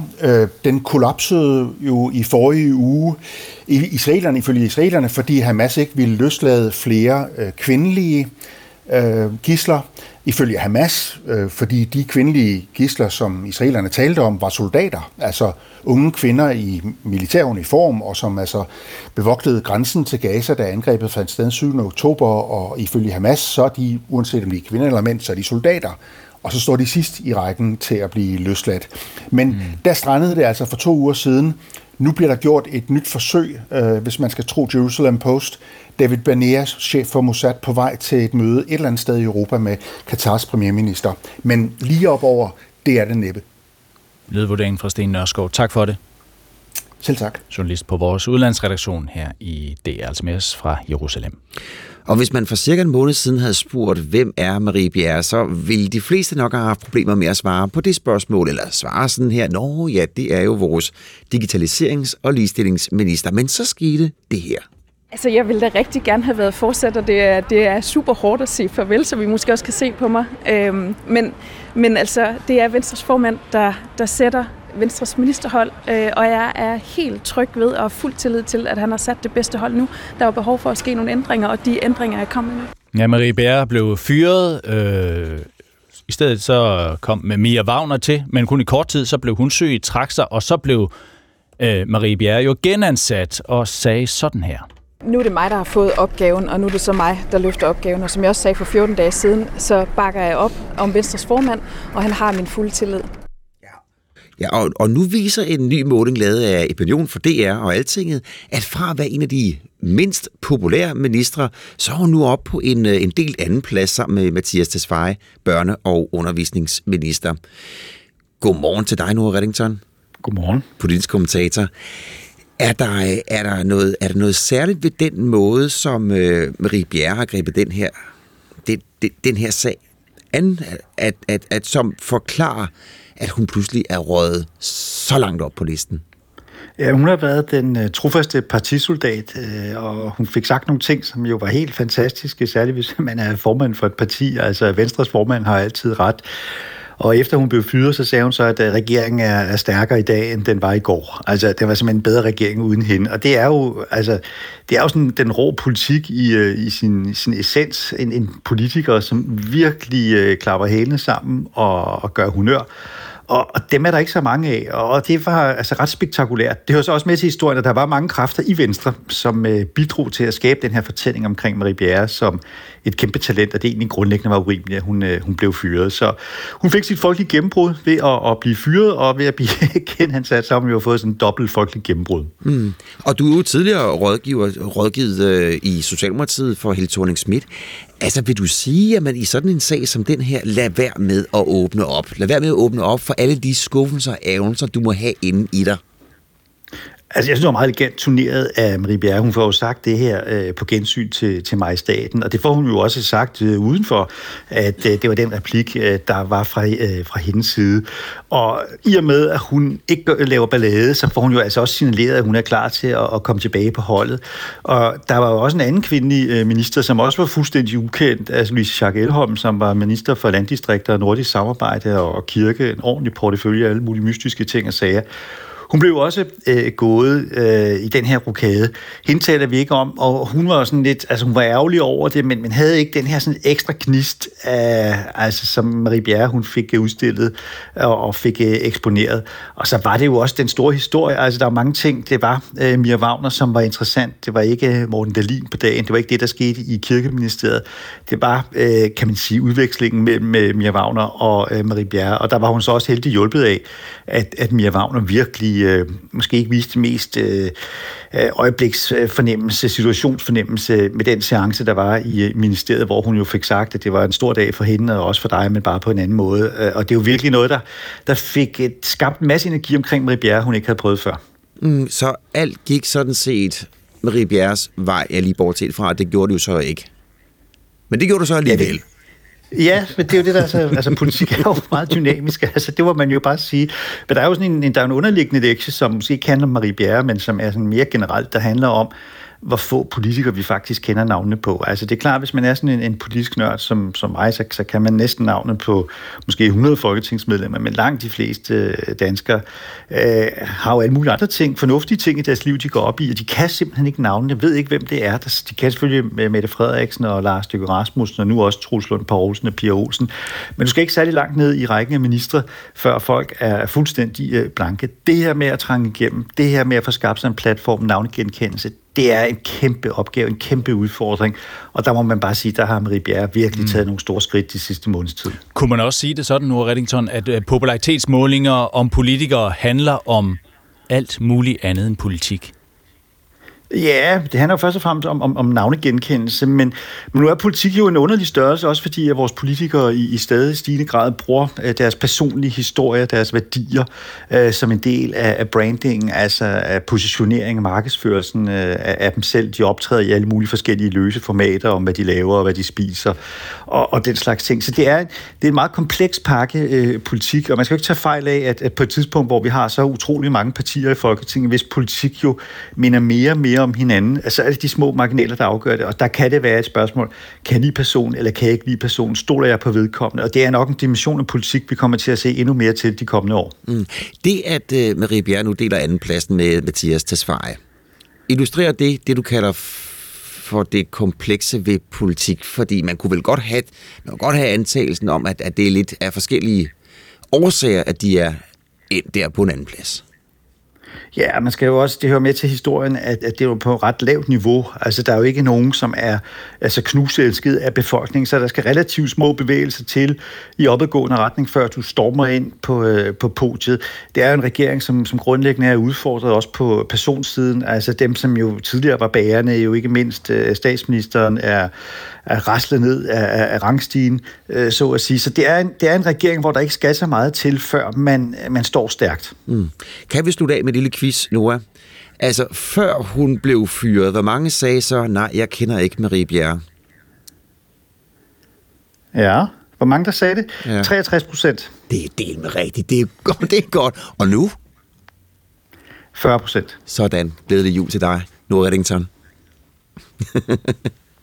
Tak, fordi du var med. Det var slangt. Politisk kommentator. Ja, politisk nørd. Det er der vist ingen tvivl om. Ja, det var del med. Man kender tallene, ja. Noah. Vi bliver faktisk i dansk politik, for regeringen har jo indgået en aftale med SF og Enhedslisten om at indføre afgift på flyrejser, og aftalen gør det muligt for grønne, jeg tror vi sætter gode citationstegn om det der grønne, men grønne indrigsfly, at de kan lette i 2025. Det bliver nemlig tilladt at flyve med anden generations biobrændsel. Anden generations biobrændsel er lavet af organiske restprodukter som overskydende fedt fra slagterier og brugt frityreolie. Ja, og målet med den her aftale, det er jo en fuldkommen grøn indrigsluftfart i 2030. Men det er spild af penge, og det gavner slet ikke klimaet. De her såkaldte anden generations biobrændstoffer, der bliver brugt til flybrændstof, det er blandt andet det famøse brugt frityreolie. Og det er et restprodukt, der allerede bliver brugt til biobrændsel. Så hvis vi giver os til at bruge det i en indrigsflyrute her i Danmark, så er det bare nogle andre, der ikke har det til rådighed, og så skal de brænde noget andet af. Det kunne være palmeolie eller fossilbrændsel i stedet for. Ja, sådan siger Jannik Schmidt, professor ved Institut for Bæredygtighed og Planlægning ved Aalborg Universitet. Og velkommen til dig, Jeppe Juhl. Jo, tak. Du er seniorrådgiver ved Klima- og Transport Concito. Råd for grøn omstilling. Ja, lige præcis. På trods af den her kritik, så er du faktisk glad for den her aftale og udsigten til, at indrigsfly skal flyve på biobrændsel. Hvorfor det?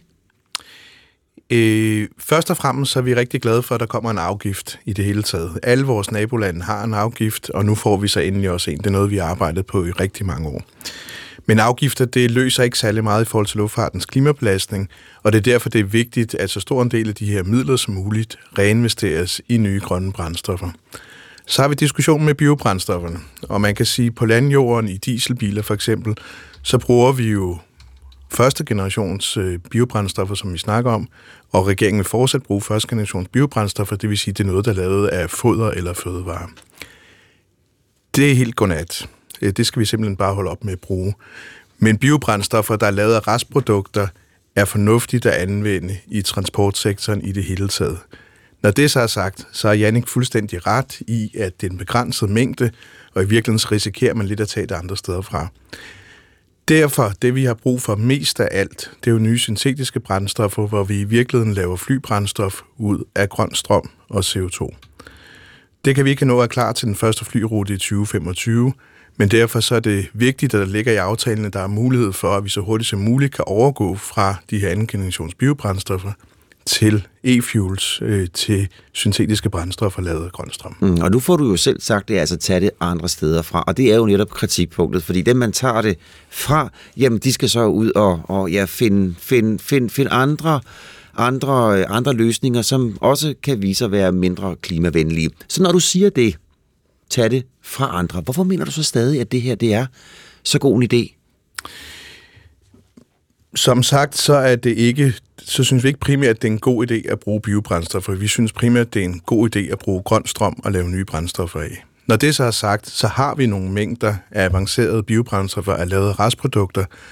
Og hvis man skal bruge dem i transportsektoren, den bruger vi jo så også i personbiler og dieselbiler i dag, så er det mest fornuftige sted at bruge dem faktisk i luftfarten, fordi næsten alt, hvad der kommer til at køre på vejene, det bliver batterielektrisk, og også lastbilerne. Skibene kommer primært til at sejle på ammoniak, men der, hvor vi har brug for kulstof i brændstoffet, for at blive lidt nørdet, det er faktisk i flysektoren. Så den mængde, man rimeligt kan producere ud af de her restprodukter, og vi har jo en del fra frityreolie i Danmark også, det bliver bare solgt alle mulige andre steder, det er fornuftigt at bruge i flysektoren. Det er ikke det samme som, der er en kæmpe klimaeffekt af det nu og her, men det er faktisk der, vi mener, at de brændstoffer bør ende op. Okay, så er det bedre eller værre for klimaet, at de her biobrændsler bliver brugt i fly? Det er bedre. Meget?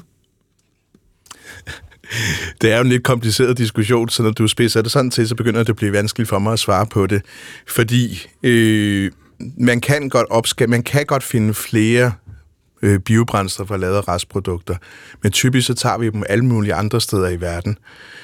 Og derudover så er der faktisk også en del svindel med det, så det er ikke ukompliceret. Og det er derfor, vores fokus er grøn strøm til nye brændstoffer.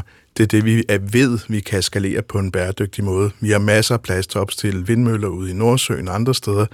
Vi kan producere den grønne strøm. Det, vi kan gøre i 2025... det er desværre biobrændstoffer. Forhåbentlig er vi klar med de her e-fuels allerede i 2026, så de kan tage over. Ja, så det her det er altså på den korte bane. Ja. Ja, og det er bedre end ikke at gøre det. Ja, det er det, fordi det, der var udfordringen, det er, at vi er jo ingen steder med den grønne omstilling af luftfarten i det hele taget. Vi står jo stort set på 0, især globalt set. Så derfor er det utrolig vigtigt, at der faktisk er nogle lande, der går i gang i det hele taget. Og det er jo ikke gratis. Det kommer jo netop med en pris i form af passagerafgiften. Så i Danmark så har vi jo faktisk valgt at bruge en masse ekstra penge på at starte med omstillingen. Så starter vi så med det, vi kan gøre, og det er så i første omgang de her avancerede biobrændstoffer, anden generations biobrændstoffer. Men det er bare ikke det, der er den endelige løsning. Man kan sige, indenrigsflyvning, det bliver formentlig også batterifly inden for de næste 10 års tid. Men den største delen, det kommer jo til at være fly, som vi kender dem i dag, og der har vi brug for de her e-fuels. Hvor langt skal vi ud i fremtiden, før fly er grønne? Passagerfly? Det er nok nemmest at svare på indenrigsfly, fordi de flyver så kort, og fordi vi har en god vished om, at inden for de næste 10 års tid, så bliver de batterielektriske. De kommer selvfølgelig til at bruge energi, men de kommer til at være ret grønne. Og når vi så skal til New York? Så handler det om, at vi skal have produceret enorme mængder flybrændstoffer lavet af grøn strøm. Det kræver rigtig meget energi også, så det er et lidt længerevarende projekt. Og fordi vi har ret travlt, så har vi jo netop brug for, at der er nogle lande, der går i gang. Ja, og kan du lige her til allersidst forklare bare kort, så nogenlunde kort, altså hvorfor er luftfarten så langt bagud? Det er den, fordi at den her undsluppet regulering i mange år, og hovedgrunden til det, det er, at det ikke, de emissioner, den klimabelastning, som der er fra fly, den hører ikke til i medlemslandene. Det vil sige, at Danmarks emissioner er kun indenrigsflyvning. Alt udenrigs, det er lagt et andet sted hen, og der er ikke sket en skid i rigtig mange år. Så lød det for dig, Jeppe Juhl. Mange tak. Selv tak. Og du er altså seniorrådgiver klima og transport. Ved Rådet for Grøn Omstilling. Præcis. Og lad os da bare blive i hele klimaspørgsmålet. Der var jo COP28 i Dubai for nylig, afsluttet tidligere på den her uge, efter at klimatopmødets formand Sultan Al-Jabbar i onsdags slog i bordet og erklærede klimaaftalen for vedtaget. Hearing no objection, it is so decided.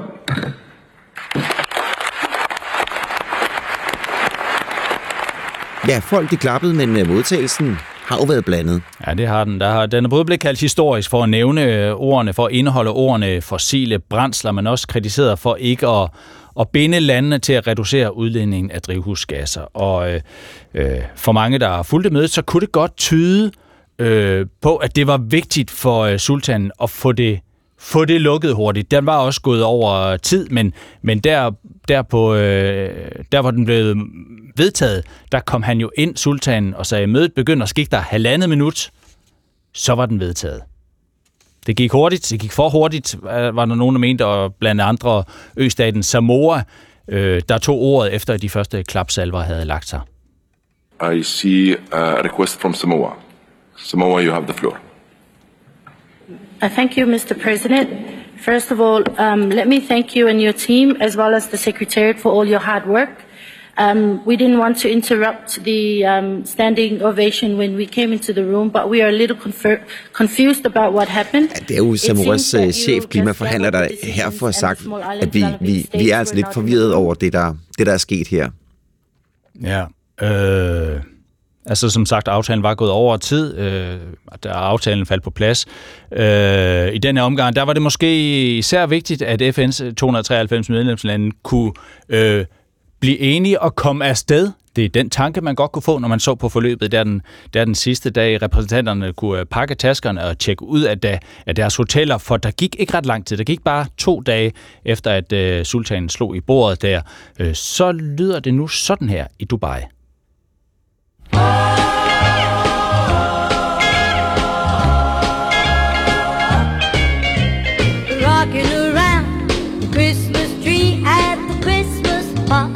Ja, det her det er lyden fra en reklamevideo fra Dubais julemarked, der i går slog dørene op. Og det kan jo være, hvad det nu er, men det særlige ved den her video, det er, at her danser børn rundt i falsk sne i ørkenbyen og kaster med snebolde, og alt sammen omringet af snemænd og juletræer. Ja, der er besøg fra julemanden og hans nisser, og der er store indendørs skøjtehal.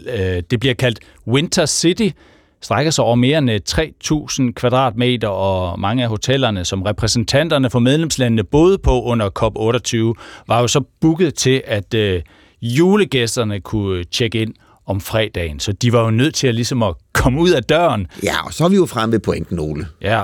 Fordi det her klimatopmøde i Dubai blev på få dage omdannet til en vinterby, og sådan kan man selvfølgelig også, hvad skal vi sige, tage hånd om den globale opvarmning ved at lægge sne ud i ørkenen. Det er en ny måde at gøre det på, men ja, det gjorde de altså. Mm.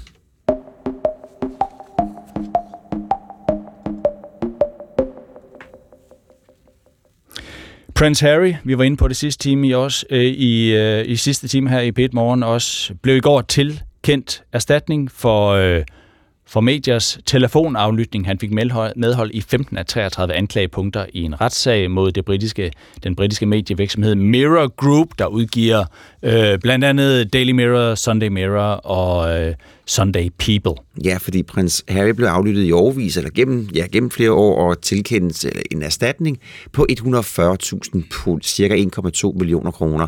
Og helt usædvanligt, så har prins Harry selv afgivet forklaring i løbet af retssagen, og dermed er han den første kongelige gennem 130 år, der er trådt op i vidneskranken. Ja, det er lidt af en utrolig timing, der er sket der, for samtidig med, at prinsens kamp mod pressen blev afgjort, så blev der blændet op for det her på Netflix. I'm afraid, Your Majesty, interest in the princess's private life is unlikely to die down anytime soon. The press are on our tails constantly. All one wants is for that girl to find peace. Get out! Mommy. The Crown. Sæson 6 på Netflix, hvor i den her 6. sæson, der er særligt de første afsnit, der er fokus på Harrys mor, prinsesse Diana, der jo også kæmpede med og især mod den britiske tabloidpresse. Ja, og efter hun dør i bilulykken, så bliver fokus rettet mod sønnerne og deres far, prins Charles. Det nuværende kong Charles. Ja, der er særlig en bestemt scene i den nye serie The Crown. Der sidder en ung mand med sin far og spiser morgenmad. Det klinger, når bestikket møder glasskålen, og faren skraber den sidste yoghurt ud af skålen. De taler ikke sammen. Der er ikke noget snak hen over bordet. Stemningen er mildt sagt ikke særlig god. De har et... Man kan mærke, at de har et anstrengt forhold, men de skal videre, de skal ud i bilen. Her er det faren, der vælger radiokanalen, og det bliver sønnen ikke gladere af, og det... fornemmer faren så, at sønnen er ked af det. Han forsøger at få ham op i gear og lette stemningen lidt ved at skifte radiokanal. Han tror, at sønnen vil kunne lide det, der kommer nu, så kommer den her.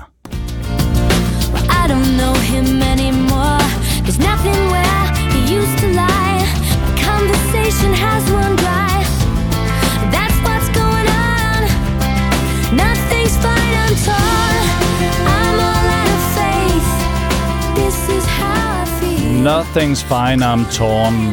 I'm all out of faith, synger Nathalie Brulje. Og de to mænd der i bilen, det er selvfølgelig kong Charles og prins William. Hvad sker der så? Ja, hvad sker der så? Afsnittet hedder Wilsmania, og det har du instrueret, Mai El-Toukhy. Velkommen. Det stemmer. Den her scene tager os lige med ind i den. Hvad der sker her mellem William og Charles? Jamen altså, man kan sige, at det her afsnit starter jo, hvor første del af sæsonen slap, og handler jo grundlæggende om, at William og Charles har svært ved at nå hinanden. William har svært ved at se sin sorg i øjnene og acceptere Dianas død, og vil egentlig i virkeligheden bare tilbage til normal, og Charles han kratter ligesom på døren og prøver at få åbnet William op, og prøver at få ham til at kommunikere omkring, hvordan han føler. Og det er jo ikke, kan man sige, sådan traditionelt set har det jo ikke været i vores dramatisering af den her familie deres stærkeste side at kommunikere med hinanden. Og det er, kan man sige, det afsnittet, afsnit 5 handler om. Kan de nå hinanden? Kan de ikke nå hinanden? Kan Philip skabe en eller anden form for sammenhæng mellem Charles og William? Og hele den der diskussion omkring, hvordan kan man være en dårlig forælder, men en god bedsteforælder. Altså Philip har også været en tvivlsom forælder for Charles, ligesom Charles er en tvivlsom forælder for William, men kan Philip ligesom blive hjælper i det projekt? Ja. Det er, kan man sige, en kondensering af Williams sorgproces. Det, der er sket, som jeg lige beskrev der, den der scene for eksempel fra dit afsnit, er det sket i virkeligheden? Altså, man kan sige, det er jo et forsøg på at gøre det plausibelt, at det kunne have sket. Vi ved ikke, om de har siddet og spist morgenmad, og om William har været mega irriteret på Charles over måden, han spiser på, og alle hans nuts og seeds, og måden, han tilbereder sin morgenmad og sådan noget. Det ved vi ikke, men vi ved fra den research, vi har haft til rådighed, at de var på kant med hinanden, og at William var meget, meget, meget vred på sin far i den her periode efter Dianas død. Og man kan sige, noget har jo været direkte rettet mod Charles, men der er jo også bare, i den her familie en tradition for, at man ikke rigtig får talt om de ting, der sker. Og det er jo i hvert fald noget, vi også ved fra Harrys selvbiografi, altså at de har været meget alene med den sorg, de her drenge. Som instruktør mig, er det så meget, er det meget anderledes at have fingrene nede i noget, hvor der er virkelig mennesker, virkelig levende mennesker. Det er deres liv, du beskriver, uden at kunne være sådan helt præcis, fordi vi ved ikke præcis, hvordan det skete bag de lukkede mure. Nej. Og så, hvad skal vi sige, almindelig fiktion. Altså jeg vil sige, at vi det er anderledes. Det er ligesom det er det. Generelt, helt overordnet, synes jeg, at man jo altid skal skildre sine karakterer med så meget nuancering og så meget kompleksitet, som man kan, uanset hvor man har hentet dem fra, om de er virkelige, eller om det er ren opfindelse. Men det er jo anderledes, fordi at vi jo opererer i et land, hvor der er dramatisering af de virkelige hændelser, og så er der det der med at gøre det plausibelt, de scener, hvor der ligesom har været to mennesker i et rum, og vi ikke har noget information på, hvad der er foregået mellem de her to mennesker. Der skal vi jo så gøre det plausibelt, baseret på karakterernes psykologi, hvad de kunne have talt om, og hvordan de ville have talt om det. Men jeg vil sige sådan, helt overordnet, så er det er jo spændende at operere i et land, hvor at man som publikum jo også sidder med sit eget blik på karaktererne. Og det er noget, vi diskuterer konstant. Et er, at Peter Morgan, som er showrunner, skriver på en bestemt måde, og jeg iscenesætter på en bestemt måde, og træffer en masse valg, som gør, at karaktererne bevæger sig i den ene eller den anden retning, i publikums perception af dem. Men der er jo også det, publikum selv bringer til bordet, som jo i øvrigt altid, kan man sige, man har jo altid en samtale med sit publikum, men det er meget særligt, fordi der er mange mennesker nu, der har levet på det her tidspunkt, hvor den her sæson udspiller sig. Og det er sådan en særlig disciplin, kan man sige. Du har lavet 2 afsnit i den her sæson 6. Du lavede også 2 afsnit i sæson 5, ikke? Jo, det gør jeg. Ja. Og der er jo, jeg går ud fra, at de har valgt dig, fordi at du er dygtig, og de synes, du er dygtig, men der er også mange dygtige engelske instruktører. Har du tænkt over det med, at de har kigget ud i verden og fundet en, der ikke er englænder? Er der en selvstændig pointe i det? Ja, Det tror jeg. Altså, jeg tror særligt i sidste sæson og den her sæson, fordi vi bevæger os tættere på vores nutid, så kan der også være en berøringsangst i sådan det britiske, den britiske branche. Det er også den britiske branche er også en branche, hvor mange kommer fra velhavende familier, aristokratiske familier, og selvom at de måske ikke har direkte kontakt med den royale familie, så kan der være det kan være svært ligesom, at røre ved de der institutioner. Og derfor så tror jeg, at det har været meget bevidst, at de har set kigget ud i verden og set, hvem er der af europæiske instruktører, som kunne være med til at fortælle den her historie med en vis grad af respektløshed. Og så kan man sige, jeg er jo ikke, og det med altså den sidste film, jeg har lavet, er jo, der er det jo tydeligt, jeg er jo ikke bange for noget, der er kontroversielt. Og det er ikke, fordi jeg sætter ud for at lave noget kontroversielt, men det er jo klart, at det, at jeg synes, at historien må være det, der bliver afgørende for, om man bevæger sig til højre eller til venstre, og hvor kontroversielt man er, at det har været noget, som de har ønsket, at jeg skulle bidrage med, ja. Og derfor blev jeg hyret. Tillykke med det. Tak skal du have. Mai El-Toukhy, tak for at være med os. Jamen selv tak. Ha' en dejlig dag. I lige måde. Filminstruktør Mai El-Toukhy har altså instrueret 2 afsnit i den nye sæson 6 i The Crown, og har tidligere, jeg tror det var det, hun pegede på, også lavet filmen Dronningen, og også Lang Historie Kort, for eksempel. Også tv-serien Herrens Veje. No. Det var hun også blandet ind i. Mai El-Toukhy.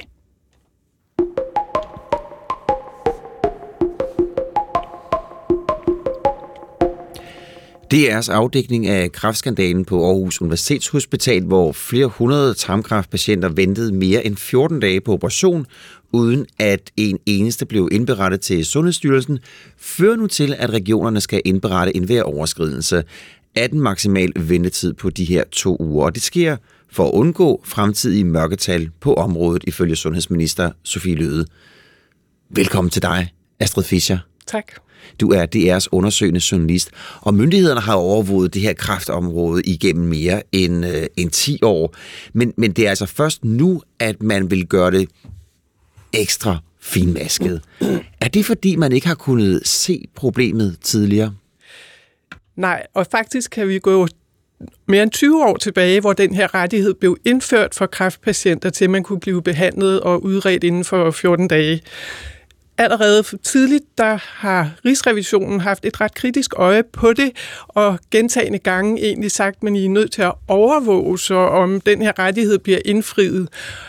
Så indførte man så i 2012 den her overvågning, vi har nu, hvor regionerne hver eneste måned skal indberette, om reglerne om de her maksimale ventetider bliver overtrådt, og det har så betydet, at hvis patienterne accepterer at vente, så har man ikke indberettet det. Og det har Rigsrevisionen, som jo er den her uafhængige vagthund, der holder øje med, om staten forvalter ordentligt, de har også påpeget egentlig flere gange, at der er et mørketal, og overvågningen er ikke god nok, så man har lavet en rettighed, men man holder ikke godt nok øje med den. Og hvordan kan det være? Altså, i starten kan man sige, at regeringen så har sagt, at det er for dyrt og for omfattende og for ressourcekrævende at holde øje med det her. Og så har de elektroniske muligheder nok udviklet sig siden, men man har valgt i stedet for at ændre på indberetningssystemet og skrue på nogle andre knapper og sige, at vi overvåger det på en anden måde, og vi har styr på det. Hvilken betydning har DR's afsløringer, som jo i høj grad er dine afsløringer, haft for Sundhedsministeriets opstramning af reglerne?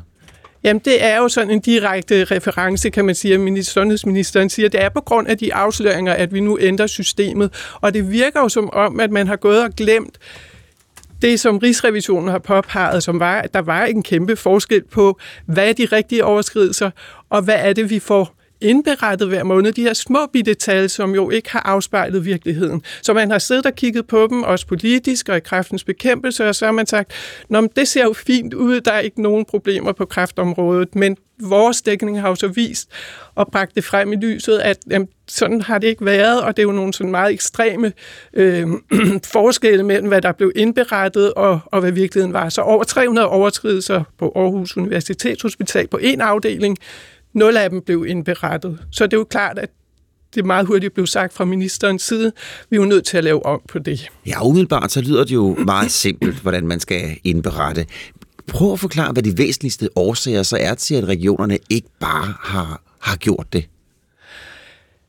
Altså, der er jo noget teknisk og praktisk omkring det, og det vi sådan kan se bagom i processen, er, at der bliver stillet rigtig mange spørgsmål fra regionernes side, og jeg tror også, der i dag sidder nok nogle læger og hospitalsledere rundt omkring og tænker om, hvad kommer det her til praktisk at indebære? Men der har jo været en teknisk gruppe, der har siddet i Sundhedsstyrelsen, også med Sundhedsdatastyrelsen, og de er jo i hvert fald nået frem til, at det her kan faktisk flyve allerede fra 1. januar, hvor det her nye indberetningssystem skal i kraft. Men regionerne har jo så fået sat ud til, at det kun hver 3. måned, de skal indberette, selvom der var lagt op til, det skulle fortsætte med at være hver måned. Så der er jo noget bekymring sikkert omkring praktikaliteterne, og måske også omkring, hvad bringer det her så frem for dagen. Så når du laver et tjek om et år, hvordan ser det så ud? Det tør jeg ikke sige, men jeg tror, vi får jo nogle nye tal frem, og så bliver det jo interessant at se, hvordan det her system virker. Men det med, at der kommer fokus på noget, det får jo tit den virkning, at så bliver der også sat ind for at løse problemet. Er der nogen, der kan være modstandere af det her? Nej, altså der kan jo sidde nogen og tænke, skal vi bruge lægetid på det her? Skal vi registrere mere? Så meget af det, tror jeg, kommer til at handle om, hvordan kommer det her til at se ud i praksis? Og det vil der jo helt sikkert komme nogle diskussioner om også, altså præcis hvornår er det, vi skal måle de her ventetider. Det har jo vist sig, trods at det her har eksisteret i så mange år, at der er jo sådan tvivl åbenbart omkring en hel masse praktikaliteter, og hvem skal måle hvad, hvornår og så videre. Så det kommer der mere fokus på, og bliver sikkert noget løst, og alle siger jo i hvert fald, at det skal vi jo have et bedre overblik over. Et bedre overblik. Tak for det her. Astrid Fischer er altså DR's undersøgende journalist.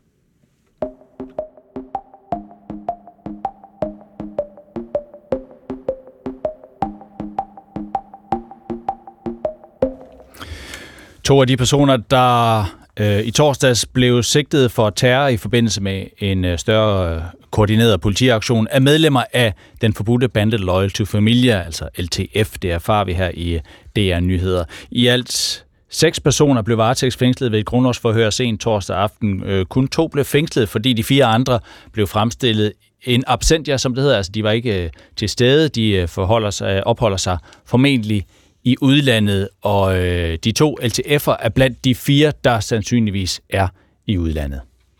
Og meldingen om, at der var tråde til den ulovlige bande, blev først meldt ud på politiets pressemøde torsdag. Og det er ikke overraskende, at de blander sig i konflikten, som dem vi ser i Mellemøsten lige nu. Sådan vurderer i hvert fald Jakub Ali, der er foredragsholder og tidligere talsmand og leder af kaldet til islam. Og han har selv befundet sig sådan i det der krydsfelt mellem bandemiljø og islam. Jeg er ikke overrasket over, at banderne kan finde på at have den her og blande sig i lignende konflikter, og vil gerne gøre deres del. Det er klart, altså bandemiljøet, som altså de individer, der er i bandemiljøet, når man har snakket med dem, så har de alle sammen også en religiøs holdning, på trods af, at de ikke er religiøse, og de kan godt sige til dig, prøv at se på, det er ISIS, jeg holder med, det er Al-Qaida, jeg holder med. Så de har religiøse holdninger, på trods af, at de er hardcore kriminelle til dagligt. Med os nu har vi Jesper Petersen. Velkommen. Tak. Ph.d. ved Islamiske Studier ved Lunds Universitet. Nu kender vi jo ikke, motivet bag de planlagte angivelige terrorangreb i Danmark, men som vi hører fra Jakub Ali her, så kan man altså godt være bandemedlem og hardcore kriminel og stadig have stærke religiøse holdninger. Hvordan hænger det sammen? Jamen, det er egentlig noget, vi kender ret langt tilbage. Hvis du går tilbage til før 9/11, så var den her Godfather-voldsretorik meget dominerende i bandemiljøerne. Men med 9/11 og de senere terrorangreb, der kom, så får vi en udskiftning af Godfather-voldsretorikken og æstetikken til den her jihadistiske måde at tænke på og i tale sætte volden på. Og vi ser det også i populærkulturen. Vi har også et voldsomt skifte i sådan noget som hip-hop, hvor at islamisk symbolik lige pludselig bliver anvendt meget, fordi at det er provokerende. Og selve ideen om kun at frygte Allah, man frygter ikke nogen anden, kun Allah, det er jo noget, der passer godt ind i en bandemiljø. Og det her med, at man tilhører et eller andet, der er så stort, at man rent faktisk kan bringe Frankrig og Storbritannien og USA og meget andet i knæ. Der er noget virkelig attraktivt her, som man anvender i bandemiljøerne. Så der er noget, der passer godt, men der er også noget, der strider, ikke? Altså, hvordan, altså bandemedlem, kriminel og så meget troende islam. Altså, der er et eller andet også, der strider i forbindelsen, er der ikke? Jo, altså langt størstedelen af muslimer, som i langt størstedelen af muslimer, mener jo slet ikke, at de her ting, de kan kombineres. Og det mener man jo delvist heller ikke i bandemiljøerne. Altså man idealiserer det her salafi, meget konservative islamiske ideal, og det er også derfor, det er acceptabelt at forlade bandemiljøet, hvis man gør det for at dedikere sig til at blive sådan en rigtig troende muslim, som holder op med at gøre alt det, man ikke burde gøre. Mm. Og vi ser det jo særligt i de svenske miljøer, hvor der er stærke hiphop-miljøer, hvor at hiphop-stjerner, der er en del af de her bandekonflikter og skyder på hinanden og meget andet, de forlader både musikken og bandemiljøet, og typisk tager til Saudi-Arabien og tager sådan en videregående uddannelse inden for islam, og dermed bliver islamiske autoriteter. Så altså, koblingen er egentlig meget logisk, men det er klart, at den kan virke lidt underlig, når man kigger udefra. Ja, det kan den da, fordi prøv lige at forklare igen, altså hvordan forklarer et bandemedlem, der så også er meget troende, laver den her kobling, at mine penge, de kommer fra, at jeg har skudt den og den, og jeg har også handlet lidt med narko. Nå, man kan jo sagtens have en måde at leve på, og så have et andet ideal. Mm. Altså, det er jo helt uproblematisk, hvis vi skal komme på noget, der ligger tæt op af, så kan man sige, man kan jo også sagtens være kristen og lave en masse ting, og ikke overholde alle de her regler og fordybe sig dybt i religionen. Det er jo, vi er jo ikke alle sammen munke. Hvor at være narkohandler, så har vi alligevel taget et pænt større skridt. Det kan du have ret i. Men meget af det kan jo også legitimeres. Altså, hvem er det, man sælger narkoen til? Jamen, det er jo de vantro, ikke? Så på den måde kan man jo have alle mulige legitimationsstrategier for ligesom at godtgøre sin adfærd. Men samtidig ligger det jo også meget tydeligt i det, at hvis man vil tage sin religion alvorligt, det var derfor brugte munkene, hvis man vil gå ind og dedikere sig fuldt ud, så forlader man det jo netop. Og det er jo tegn på, at man idealiserer en anden livsstil som den korrekte islamiske. Mm. I din vurdering, hvor godt har de religiøse miljøer, hvis vi kan kalde det sådan, hvor godt har de fat i bander som for eksempel LTF, Loyal to Familia? Jeg tror, det er forkert at tale om, at de religiøse miljøer har fat i dem, som at de prøver at radikalisere dem. Langt størstedelen af den outreach, der er til bandemiljøerne, det er jo for at få dem væk fra den livsstil, få dem til at lægge våben og leve ordentligt liv. Det er jo også det, vi ser i rekrutteringen, både i Danmark, som ikke har været så succesfuld, men mere i Sverige, hvor man har de her There Ain't No Gangsters in Paradise-programmer, hvor man siger, at du kan ikke være gangster og komme i himlen, fordi den er ligesom forbeholdt for dem, der opfører sig ordentligt. Det er nok mere i det, at hvis du har nogen, der er voldsparate, og som køber ind i den her idé om, at man kan bringe fremmede nationer i knæ, fordi man føler, at der sker noget uretfærdigt, så bliver det jo farligt, fordi så kan man jo bringe Danmark i knæ, ligesom man har bragt andre nationer i knæ. Og det gør man jo netop ved at italesætte det på den her måde, og arbejde hen imod terroraktioner osv. I den aktuelle sag, der er ikke kommet mange oplysninger frem i den danske sag. Vi aner ikke, om det var islamisk terror, der var planlagt, eller hvad det egentlig præcis handler om. Men sådan i din vurdering, hvad ser du, når du kigger på det, der er meldt ud her? Bandemiljø. Når jeg kigger på det, der er meldt ud, så må jeg sige, det er jo vigtigt at understrege, at vi har jo faktisk ikke fået nogen oplysninger om, at det her skulle være islamisk terror. Det er en ting. Det kan det meget vel være, men det behøver det slet ikke at være. Det kan lige så godt være nogen, der mener, at det, der foregår i Gaza, er dybt uretfærdigt. Og derfor ønsker de at involvere sig i det. Og at det jødiske mål, det kan være noget så enkelt som, at man kobler Israel og jøde sammen i et, og derfor prøver at ramme dem. Så der er mange... Ja. Det meste ved vi ikke endnu, kan vi sige. Vi ved meget lidt. Vi ved meget lidt, men vi ved, at der kan være en kobling mellem bandemiljø og islam. Det har vi set mange gange før. Ja. Tak for det, Jesper Petersen. Jesper Petersen, altså Ph.D. ved islamiske studier på Lunds Universitet. De danske håndboldkvinder, de kæmpede i går dagens semifinale mod Norge, og så lige til allersidst. Altså, de førte jo faktisk det meste af kampen. På et tidspunkt var de foran med... 5-6 stykker, 5 ved halvleg, og jeg tror, de var foran med 6. Nå, okay, og så kommer de jo, men så, ja, så må de forlænge spilletid. Ja, og der ender det jo så sådan, som det ikke skal ende. Henny Reistad! Frem! Kom nu frem! Henny Reistad scorer! Og den tæller! Ja, de kom ikke frem der, hvor de skulle frem. Norske stjerne Henny Reistad scorer mål nummer 15 i den der kamp. Ja, og du fortalte tidligere, og det var i sidste sekund?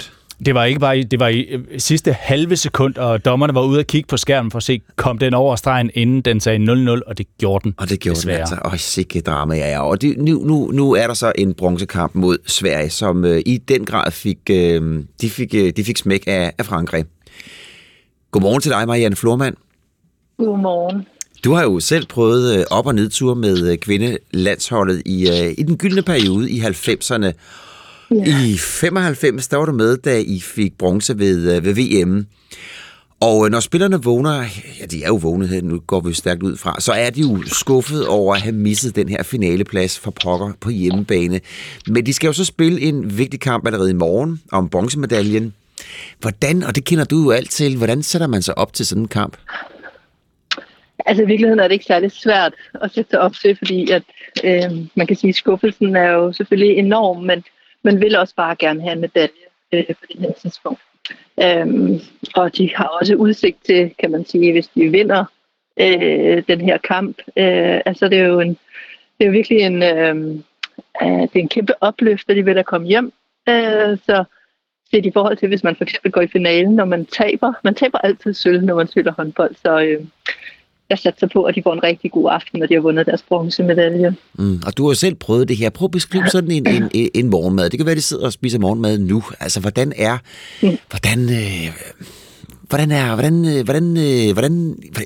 det?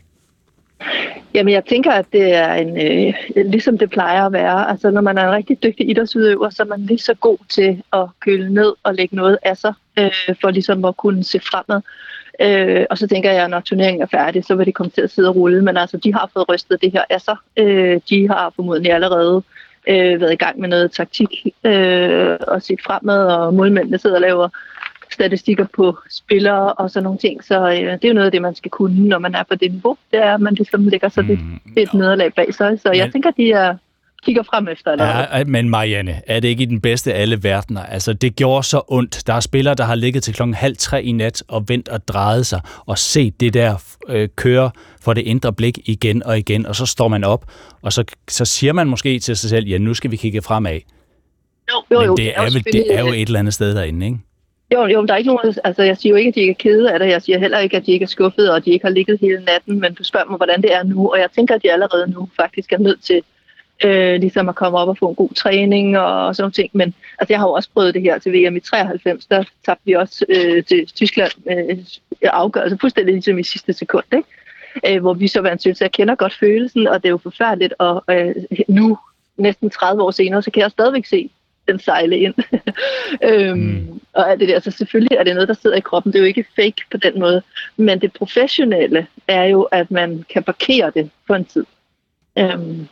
Og det er jo en god ting at kunne. Hvad kan træneren gøre, sige? Hvad sker der? Hvordan rykker man spillerne hen til at kigge fremad? Jamen altså, jeg tænker, at man gør det, at man begynder at tænke den næste modstander.